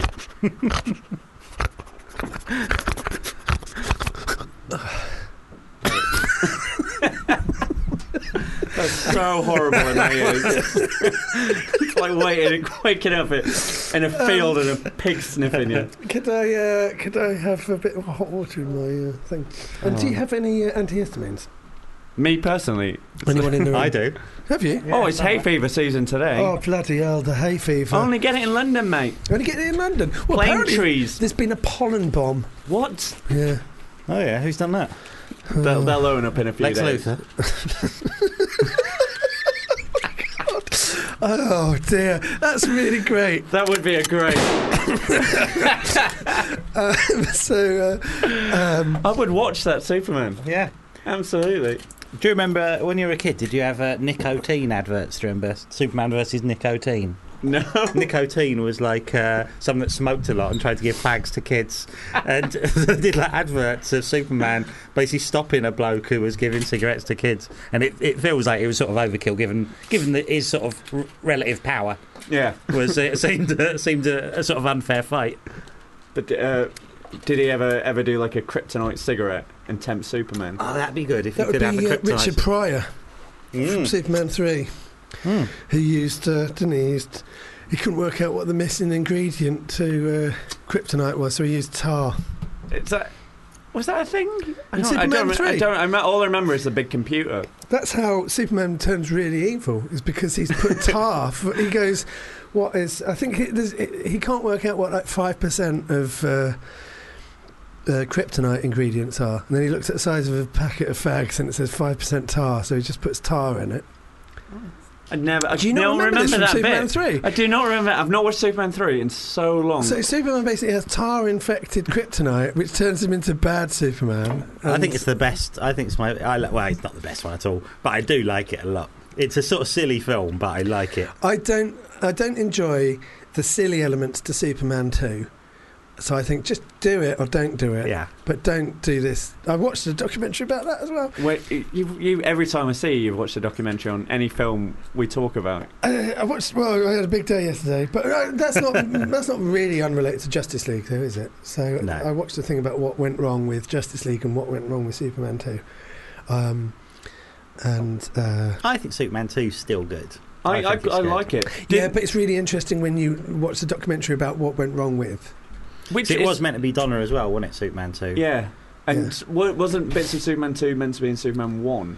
Like all Yes. sod in probably. there? Y- Yeah. The the turning back time Yeah. was the was the uh, ending to that. So what happened was they were basically they the Salkinds uh, had just made. Uh, the, the Three Musketeers and the Four Musketeers. They made one mega film. They cut it in half, and they didn't pay anyone any extra, right? And um, and they released them as two separate films. And they said they basically wanted to make a huge blockbuster, and they said, right, well, we'll do the same thing with Superman. So they made this huge script of Superman one and two. Uh, they got Marlon Brando on board by paying him. How much did they pay him? They paid him Six million, I think, six wasn't it? He was in it for th- two minutes. yeah. And um, uh, and there's an amazing. I mean, watch through there's- it. There's an amazing story about how they got Marlon Brando to do it. Uh, but Marlon Brando basically, uh, Rich Donner went round to Marlon Brando's house and said, "Please, you do Superman?" He goes, "Yeah, I'll do it, but I I want to play him I like know. I'm a giant green bagel." Yeah. and they go, "What?" And he goes, "Yeah, I think it'd be a giant green bagel." He was, his thing was like, he's an alien, so why wouldn't he look like Why a big wouldn't he bagel? look why like would he look Why would he look human? Yeah. And so they were uh, Superman. Anyway, so there's all of that stuff, and then because of that, they got Gene Hackman, and then because of Gene Hackman, uh, they went and found Christopher Reeve. Anyway, so the way they filmed it was they filmed it location by location, right? So all of the scenes in uh, the Daily Planet from Superman one and two, they'd film all together. Ah. Right. So all of the scenes that were filmed in Lex Luthor's lair, they would film all together, right? Um, and uh, and then they got to a point where they ran out of money, and they had and they'd filmed like uh, three quarters of Superman two, and they said, right, we basically have to finish off one of these films and release it, and if it's a flop, then we'll just give up on Superman two. So they took the ending of Superman two, which was going around the world Yeah, yeah. backwards. Uh, they put that at the end of Superman 1, released it, uh, and by that point, um, Richard Donner wasn't talking to the Salkinds anymore because they didn't get on. Uh, and they were basically constantly trying to cut money. And Richard Lester, who directed the Musketeer films, but also Hard Day's Night and Help, Yeah. Richard Lester came on, and he has a really interesting technique where he'll do a lot of ADR stuff, where there'll be a person walking across the background of a shot going, "Oh look, there's a chicken over there," mm. right? And they use that a lot in Army of Darkness, which is one of the reasons I like that. Is there's always a skeleton in the background going, "Oh, oh I'm gonna go and cut that man's head off," and there's stuff like that going on in the background, and you just like go, if, The other aside from this, which I thought you were going to mention, is that the Three Musketeers, the Dick Lester Three Musketeers, was going to be the third Beatles film. Oh fucking hell! It was going to be the third Dick I- Lester Beatles Yes, film that's right. in the '60s, and then they kind of Who, they do you, they who do you think do would be it. D'Artagnan? Doug Tanyan. I think it was. Ringo. I imagine it would be Ringo. yeah, I don't know who they would have gone for. I think the- it'd be Ringo. Yeah. I'm, a, I'm a purist now. I like the cartoon version. Dogtanian. The Dogtanian. They wrote and they based a, a human version. They made a book about it, didn't they? Did they? yeah, yeah. There's there's like a Musketeers one now where they're all men. Really? Yeah, yeah, yeah. How's yeah, that yeah. work? I don't know. What do you mean they're all men? The dogs are. Yeah, apparently. The dogs yeah. are all grown up. They did a they did a they did an adaptation of uh, Dogtanian and the Muskehounds, but they made them all humans. That's weird. It oh, right, weird, I see it? what you mean. Yeah. Oh, I, I, sorry, yeah, I get this. Like, And then they- I, I get this flight of fancy that you've gone on. Is it flight of fancy or flight of fantasy? Fancy, I think. Yeah. Still, these would work. so, right, let me just finish. Anyway, right, so, um, so they did all that, and then by the point that they got back to Superman 2, Richard Lester, they brought Richard Lester in to basically be the go-between between Richard Donner and the Salkinds, and then basically uh, Richard Donner uh, got fired or he quit, and Richard Lester took over, and all of the cast loved Richard Donner so much that basically Gene Hackman refused to uh, come come back.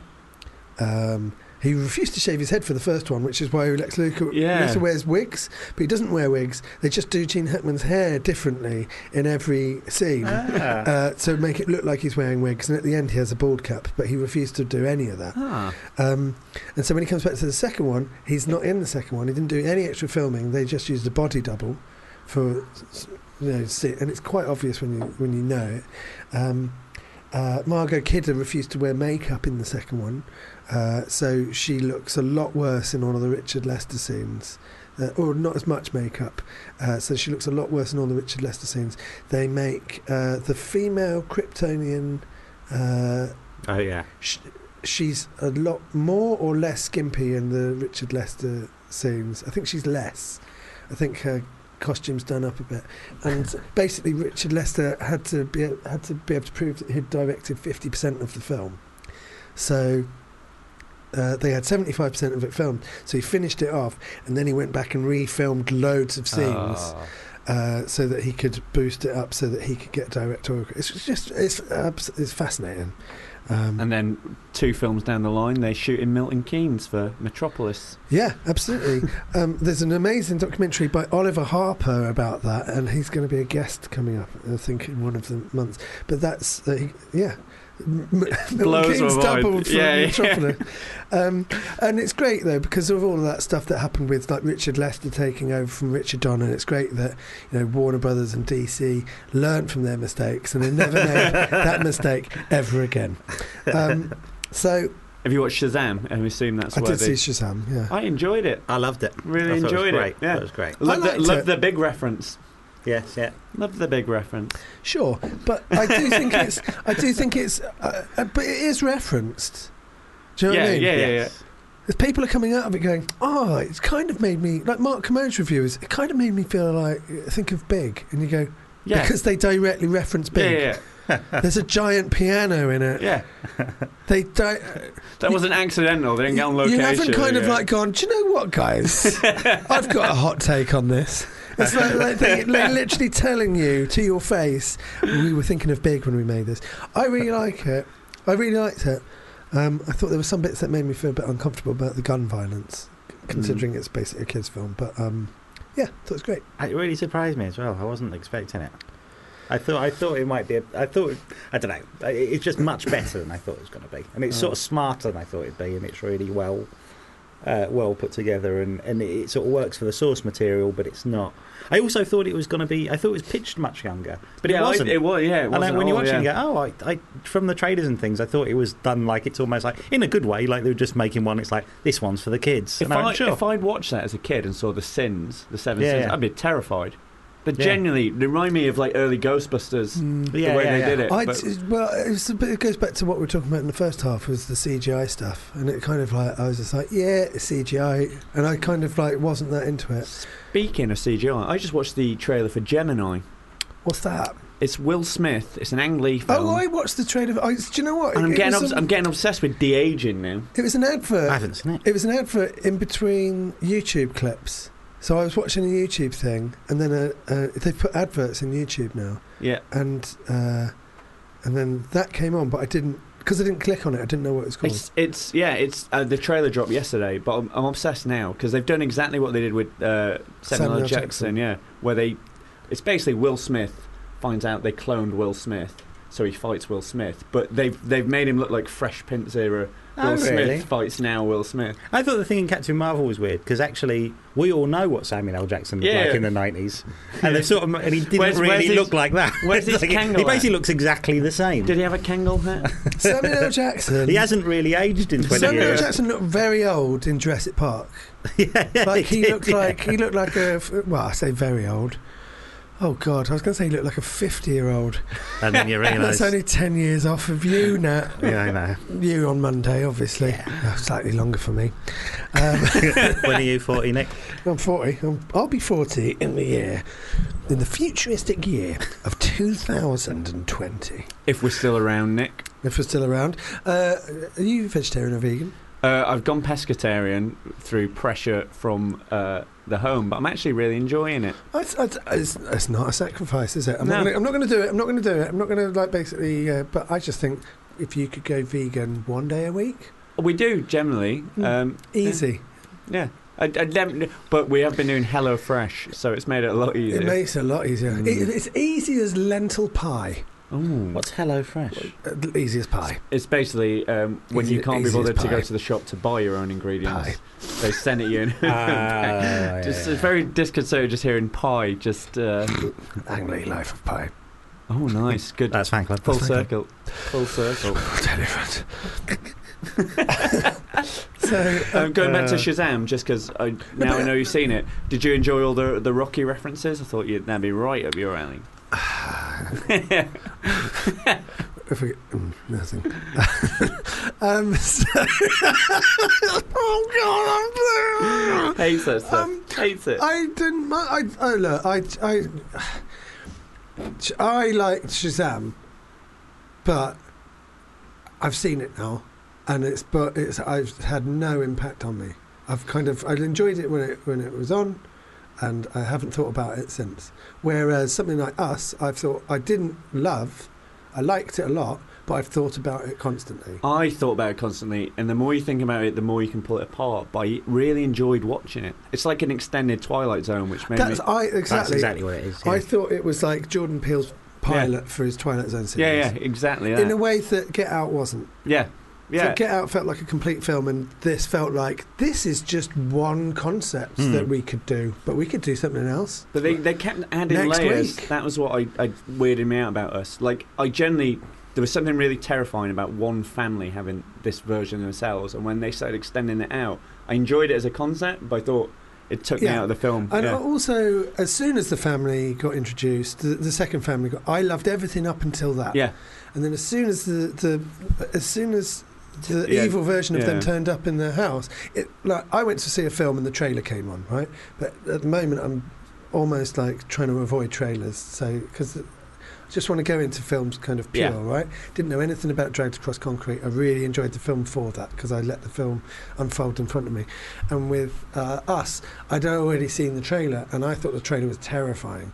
When the family turn up in the film when you're watching it, yeah. All of a sudden, all of the dread just went straight out the window, and I was just like, "Oh, it's not scary." And then, and then, as you say, as it expands, I was ready for a uh, what do you call those a home invasion movie. Yeah, yeah, yeah. Um, and I know that's been done to death, right? But uh, I was just ready for that sort of a Jordan Peele sort of take on that. Yeah, yeah. And uh, when I didn't get that, I was sort of spent a bit of the film wrestling with my own disappointment, and then. But yeah, like you say, But I it say stays with you. You're disappointed uh, is probably the wrong word. It's just it it it, it, it did a what do you call it? A Rian Johnson. It um, averted my what's the, what's the word? My expectations. Subverted? Subverted my uh, expectations.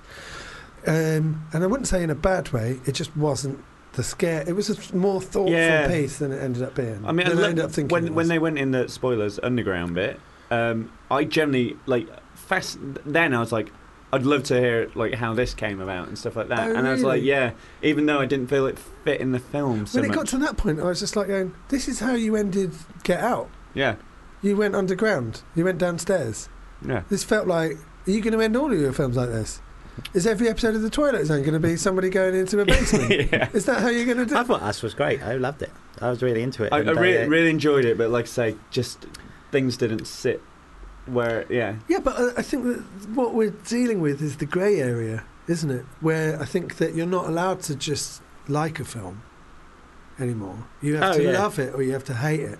Well, I think And it has to be the best thing or the worst thing. When in actual fact, it's I Most really things liked. yeah. I really liked Shazam, and I really liked Get Out, and I liked uh, parts of Dragged Across Concrete.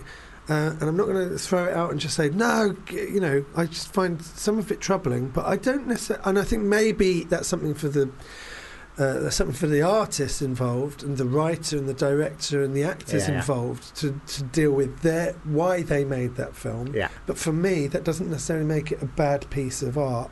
Oh, It not at all. No, no, no. I can find something troubling, and I can also find good things within it around that. But then I find thinking about why I find it troubling.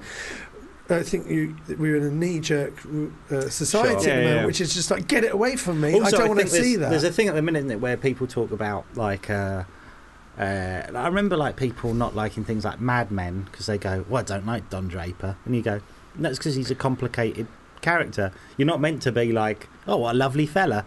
It's because he's got different different shades to him and things, and Yeah. that when people can dismiss things because they don't like the main character. But their behaviour Yeah, in yeah. a drama Yeah. is like that's mental. I love, My a, sister- love a flawed character Yeah. as a My sister doesn't rate Schindler's List because it's depressing. I didn't get that from it. I didn't get it. it's quite uplifting. Um, but then you were a fascist. So. yeah, yeah, yeah, yeah, yeah, yeah, yeah. Um, uh, no, no, it has got a very uh, uplifting ending where, uh, where at the end. Um, uh, Liam Neeson, you know, he sacrifices everything so that he can save as many Jews as possible. And you just think, God, Liam Neeson, what a great guy. What an amazing humanitarian. Uh, he's definitely, I haven't read the news in the last year, but I I'm think sure it's fine. there's Yeah. nothing that Liam Neeson can do to knock himself off that position. No. Well done. He can coast for the rest of his life after making Schindler's List. Give him the benefit of the doubt, I say. anyway, I'm just going to go off and uh, listen to some Kevin Spacey. Uh, Ke- Kevin Spacey doing Michael Jackson impressions. Um, so- uh, I mean, in, say in what you Harvey want about- Weinstein's office. Say what you want about controversy, but I'd watch that YouTube video. Kevin's. I was just thinking about that Christmas YouTube video that he did. I, I was in I was in a pub. I was in a pub in um, in St Albans on Christmas Eve. And it was like breaking news. It's like we're all celebrating Christmas. It was like a reunion, and it was like almost midnight. And BBC News was on the TV in the corner, and all of a sudden Kevin Spacey pops up on BBC News, and the sound is off. And it was like in, in some sort of like disaster movie where Godzilla's attacking or something like that, and people are like, and Kevin Spacey comes on carving a turkey, and it was just like, what the fuck is this? And it's insane. Like when you think about it, now you've had Oh, a, it's at the time it was just like he's done what, but when you had like six months to let it sort of simmer a bit, you go, what the fuck was Yeah. he But thinking? also, what I liked about it was it wasn't immediate. It's like he'd spent three or four months after it all Oh, happened yeah. going, "Oh, how do I come back from this? It- and then it- it's like he's thought about it for ages, then gone, do you know what? I've absolutely nailed it. I've got, I've got a real great idea. And on, on Christmas Eve, I'll release a video. this and everyone, will be my gift. yeah, this, and it'll be like he thought. He thought this is the start of the comeback. This is the comeback trail, and everyone's going to watch it and go, "Do you know what? We've really misjudged him." Do you know Yeah, what? as well? He would have he would have sat down, watched watched the first edit, Yeah, given notes, yeah. and then he would have had to sit down with someone. and Go, someone would have gone, "Are you sure you want to publish this?" Yeah, it'd be people like there's some, there must have been someone saying to him, "I think this is a terrible idea." I don't think anyone did, did they? Do you I think think he's they just must doing it on his iMovie, on absolutely- iMovie. Well, was it edited or was it all in one shot? No, Did he it's just edited, I did he think. I learn his remember. monologue? I can't remember. I looked away from it so many times because it's so uncomfortable. It was it's incredible. It's basically Kevin Spacey saying, uh, "Well, I didn't do this, you know. And I af- am a bit dodgy, guys." and after after but his aren't you? Aren't we all a bit dodgy? aren't we? After his performance as Lex Luthor, he could have coaxed That's right, Club. forever. It's just like uh, somebody wrote. Um, somebody wrote. Uh, on Facebook, they said, uh, "Well, Kevin Spacey must be a good actor. He had me believing he was a nice bloke for all these years." You go, "At what point did he? Be- did you believe he was a nice bloke? At what point? Which which of his characters? End which of- his characters? end of Usual Made you- Suspects. Was it the end of Seven? Was it? Yeah, yeah, was it the end of Usual Suspects? Was it? Was it Seems when he like was a nice Lex fella. Luthor? Was it? Yeah. Which which one of his movies is the one that made you think that he was a nice guy? Was it House of Cards? It's just like you go, "You're a fucking idiot, mate. You just wanted to chip into the conversation. well, he must be a good actor. He had me believing he was a nice guy for all these years. No, he fucking didn't.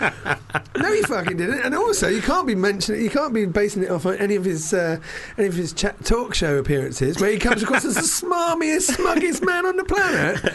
You go, you can just about get by with only watching his uh, his acting work and go, yeah, wow, he's incredible. that Christmas video did turn me around quite a lot. Actually, it's like didn't like him, saw that Christmas video, and then That's the first in- thing you've liked that he did. in, yeah, yeah. I think that's his best film. Think it's best film. Oh no! Every Christmas we watch that. That and uh, National Lampoon's Christmas Vacation. That and Miracle on yeah. Thirty Fourth Street. The remake. Yeah, yeah, yeah. That's the uh, one. I'd love to see it. I'd love, I'd love it in sixty years' time. Someone does a remake of the Kevin Spacey Christmas video. We Time should do an update, isn't it? Time for an update. I'd love to see that, but as well, they have the end of Usual Suspects where he starts walking normal straight after it. so he goes off and or, he, I- or he just does another one this year going, well, that one didn't really pan out as I expected, really. It was a bit... same video, but Yeah. he's dressed as Father Christmas. That's what I want. Oh, Oh. no. if what we was follow that thinking? idea through, let's not. so that's kind of how he got into trouble in the first place. Um, uh, fucking hell. What's happened with that though? Has he been put in I don't prison? know. They just... I wonder how many views it's got. Can we find out how many views it's got? I'm sure Natalie could probably find out how many views of Kevin Spacey's. Millions. I mean, millions, because everyone watched it, didn't Likes to dislikes. Christmassy. What's, what's the No, ratio? but I'm, I'm not right. uh, what happened with that? But what's happened with Kevin Spacey? Has he been convicted? Has he gone to prison? Is- oh, that Yeah. he piloted that, and that's getting made into a feature. Oh, great. So yeah, he's, That's he's good. just working on that. Netflix have Oh, snapped it there we go. 10 10 million. million. It's not as many as I thought, though. No, No. not really. Ten and a half million views. Hmm. likes, likes to dislikes. What do you reckon? I reckon seventy-eight percent like. I mean, I would have liked it. I mean, I enjoyed it. I I just thought it was. I just thought- uh, yeah, I mean, I absolutely enjoyed it. It's very rare that someone as high profile as that does something that calculated and insane. Hmm. It was absolutely bonkers. Well, that was it. 'cause it was. It was so. Because it's calculated. through. He's thought it through. He's learnt the lines. He's rehearsed it. The only thing he didn't do, which I do think his attention to detail did falter there, was he didn't dye his hair grey for it. He came out with his well, or dye his. He dyed his hair brown, didn't he? He had his red chestnut brown. Paul McCartney do, and uh, Absolute Gene Hackman there. fucking absolutely incredible. Um, yeah, wow, wow. Um, speaking of trailers, have you seen the episode nine trailer? No. Have you not? Have you not seen episode nine trailer? For Star Wars. Star Wars.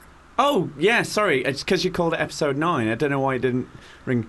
I, I'll I'll stick 'Cause with it's the not- Rise of Skywalker. Is it called The Rise of Sky? I was trying to remember what it was called. It was Yeah. such a fucking fan bait. yeah. Fucking. we're sorry.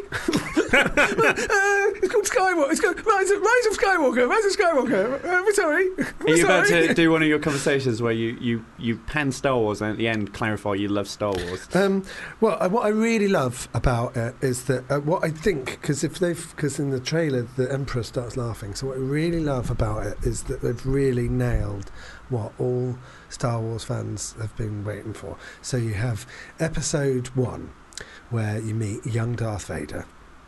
Episode uh, two, where he becomes a teenager, he starts courting uh, Princess Yeah, yeah, yeah. Amidala, and episode three is the end of that yeah, trilogy where uh, uh, where young Luke and Leia are born. And then we skip to the second trilogy, where we get Luke on his home planet of Tatooine, and he's watching the twin suns of Tatooine. So he, he yearns to be away, so he joins the rebellion and he blows up the first Death Star. But back then it was just called Death Star. and uh, then in Empire Strikes Back, everything falls apart, and he's, him and his friends friends, Han Solo and Leia. Uh, they all get split up and uh, they meet Lando Calrissian and uh, they go on uh, separate adventures and then they all come together again for Return of the Jedi, Episode 6, and they defeat the Empire's second Yeah, Death yeah. Star with the help of the Ewoks. Amazing second trilogy. Third trilogy, uh, they basically remake the first, the second, the third trilogy, they remake the second trilogy in one film, but mainly Star Wars. You go, okay, but that's got us back on board after the disappointment of the prequels. That's great. Um, uh, episode 8. They undo You all of that this, and throw it out of the window. And but what they've really nailed is what everyone has been really looking forward to is Fat Lando in the Millennium Falcon. That's what we've all been waiting Yeah. for, guys. Fucking, oh my god, how pathetic is that? Fucking uh, Billy Dee Williams.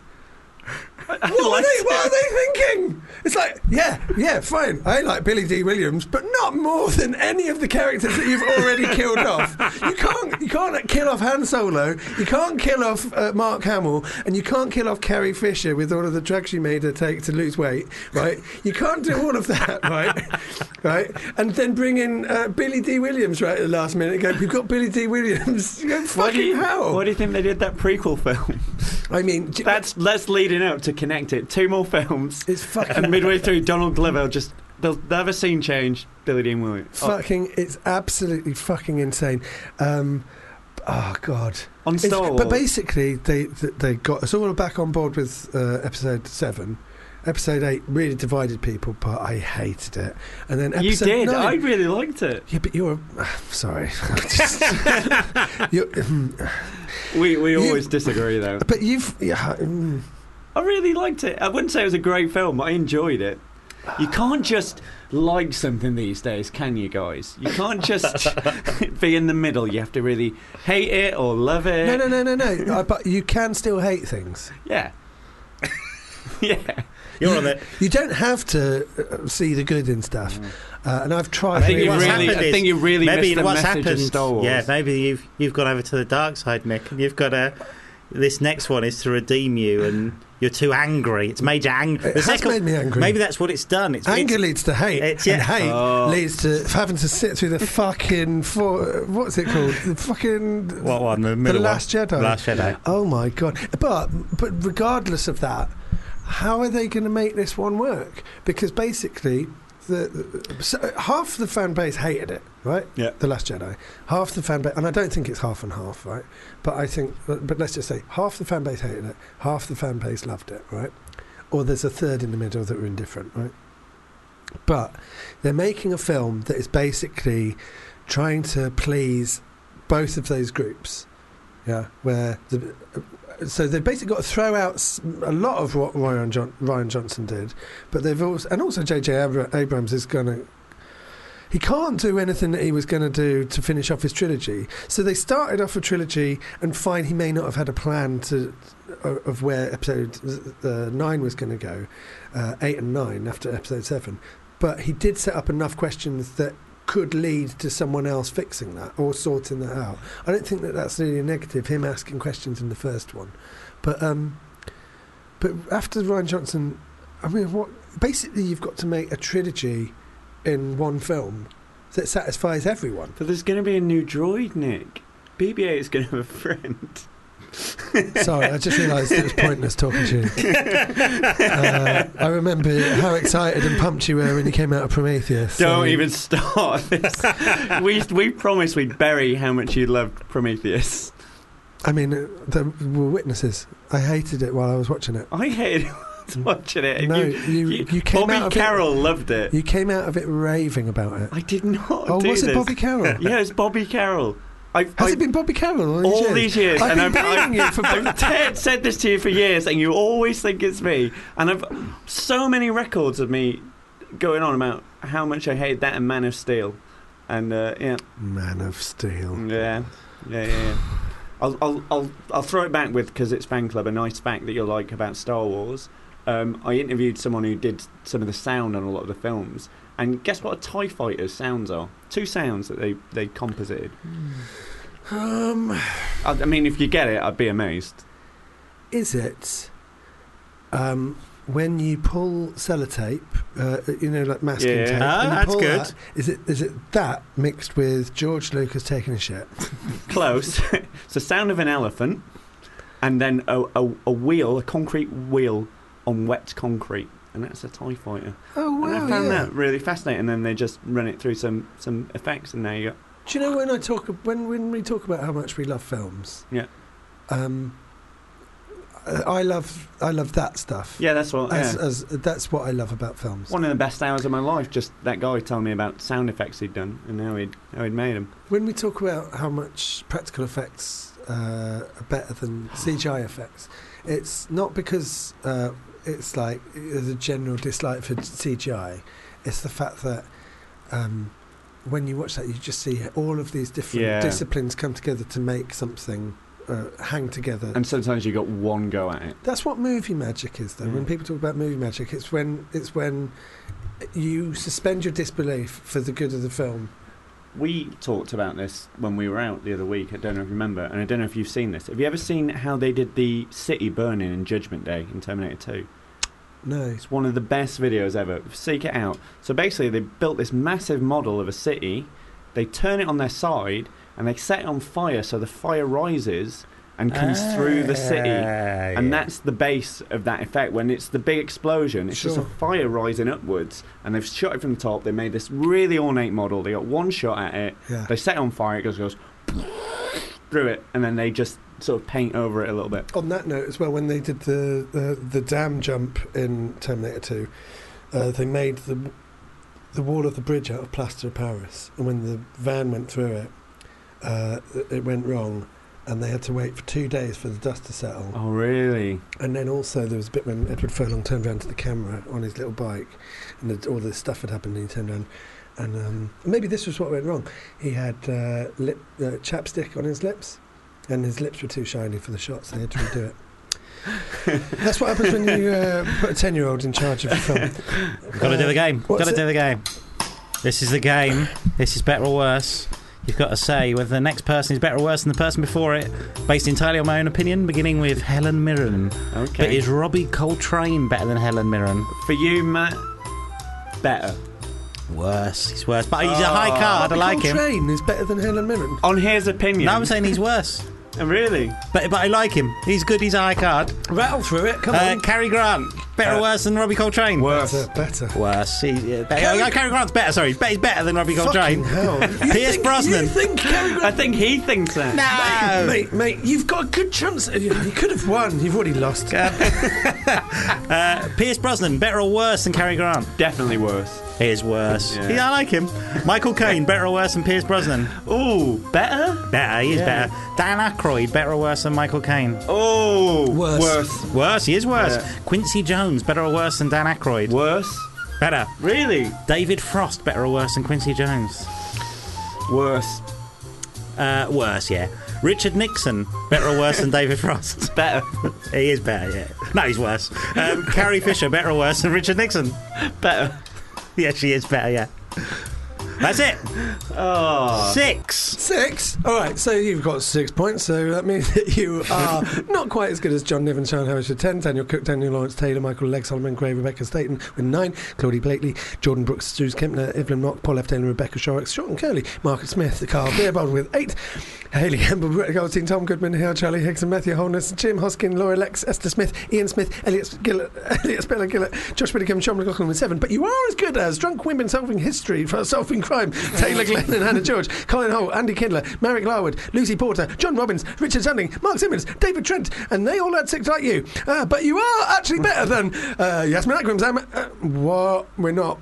That's too early. Yasmin Akram, Rob Deering, Tom Meeten, Joey Page, Glenn Moore with five, Jack Barry, Bunny Galore, Taylor Glenn, Katie Wilkins with four, and Sam Ashurst with three. Oh. Though it has been pointed out that Sam Ashurst may have scored more than three, which is rock bottom in terms of fan club. so we have got some boffins that are going through the, uh, The archive. the archive to find out what Sam Ashurst actually scored. Um, but for now, it's three. You know what? I'm I'm happy in, in the company of six. Uh, you shouldn't be. you had a real opportunity to fucking smash this, mate. We laid it out for you. Fucking Robbie Coltrane. Is Robbie Coltrane better than Helen Mirren? In Nat's opinion, I still I think he's lying to you. No, he's not. Um, uh, Oh, better than Cary Grant. Cary Grant and Robbie Coltrane. where's your wedding again? Uh, I don't want to say now. I feel like you'll, What- you'll get We're all going to come. Where's The your fan wedding? clubbers. Where's your wedding? in Ilfracombe. And uh, what time is that? Uh, What's the date and time? we've not locked it down yet, so uh, yeah. Well, uh, listen here. Uh, keep your ears peeled, fan clubbers, and uh, check that out this summer.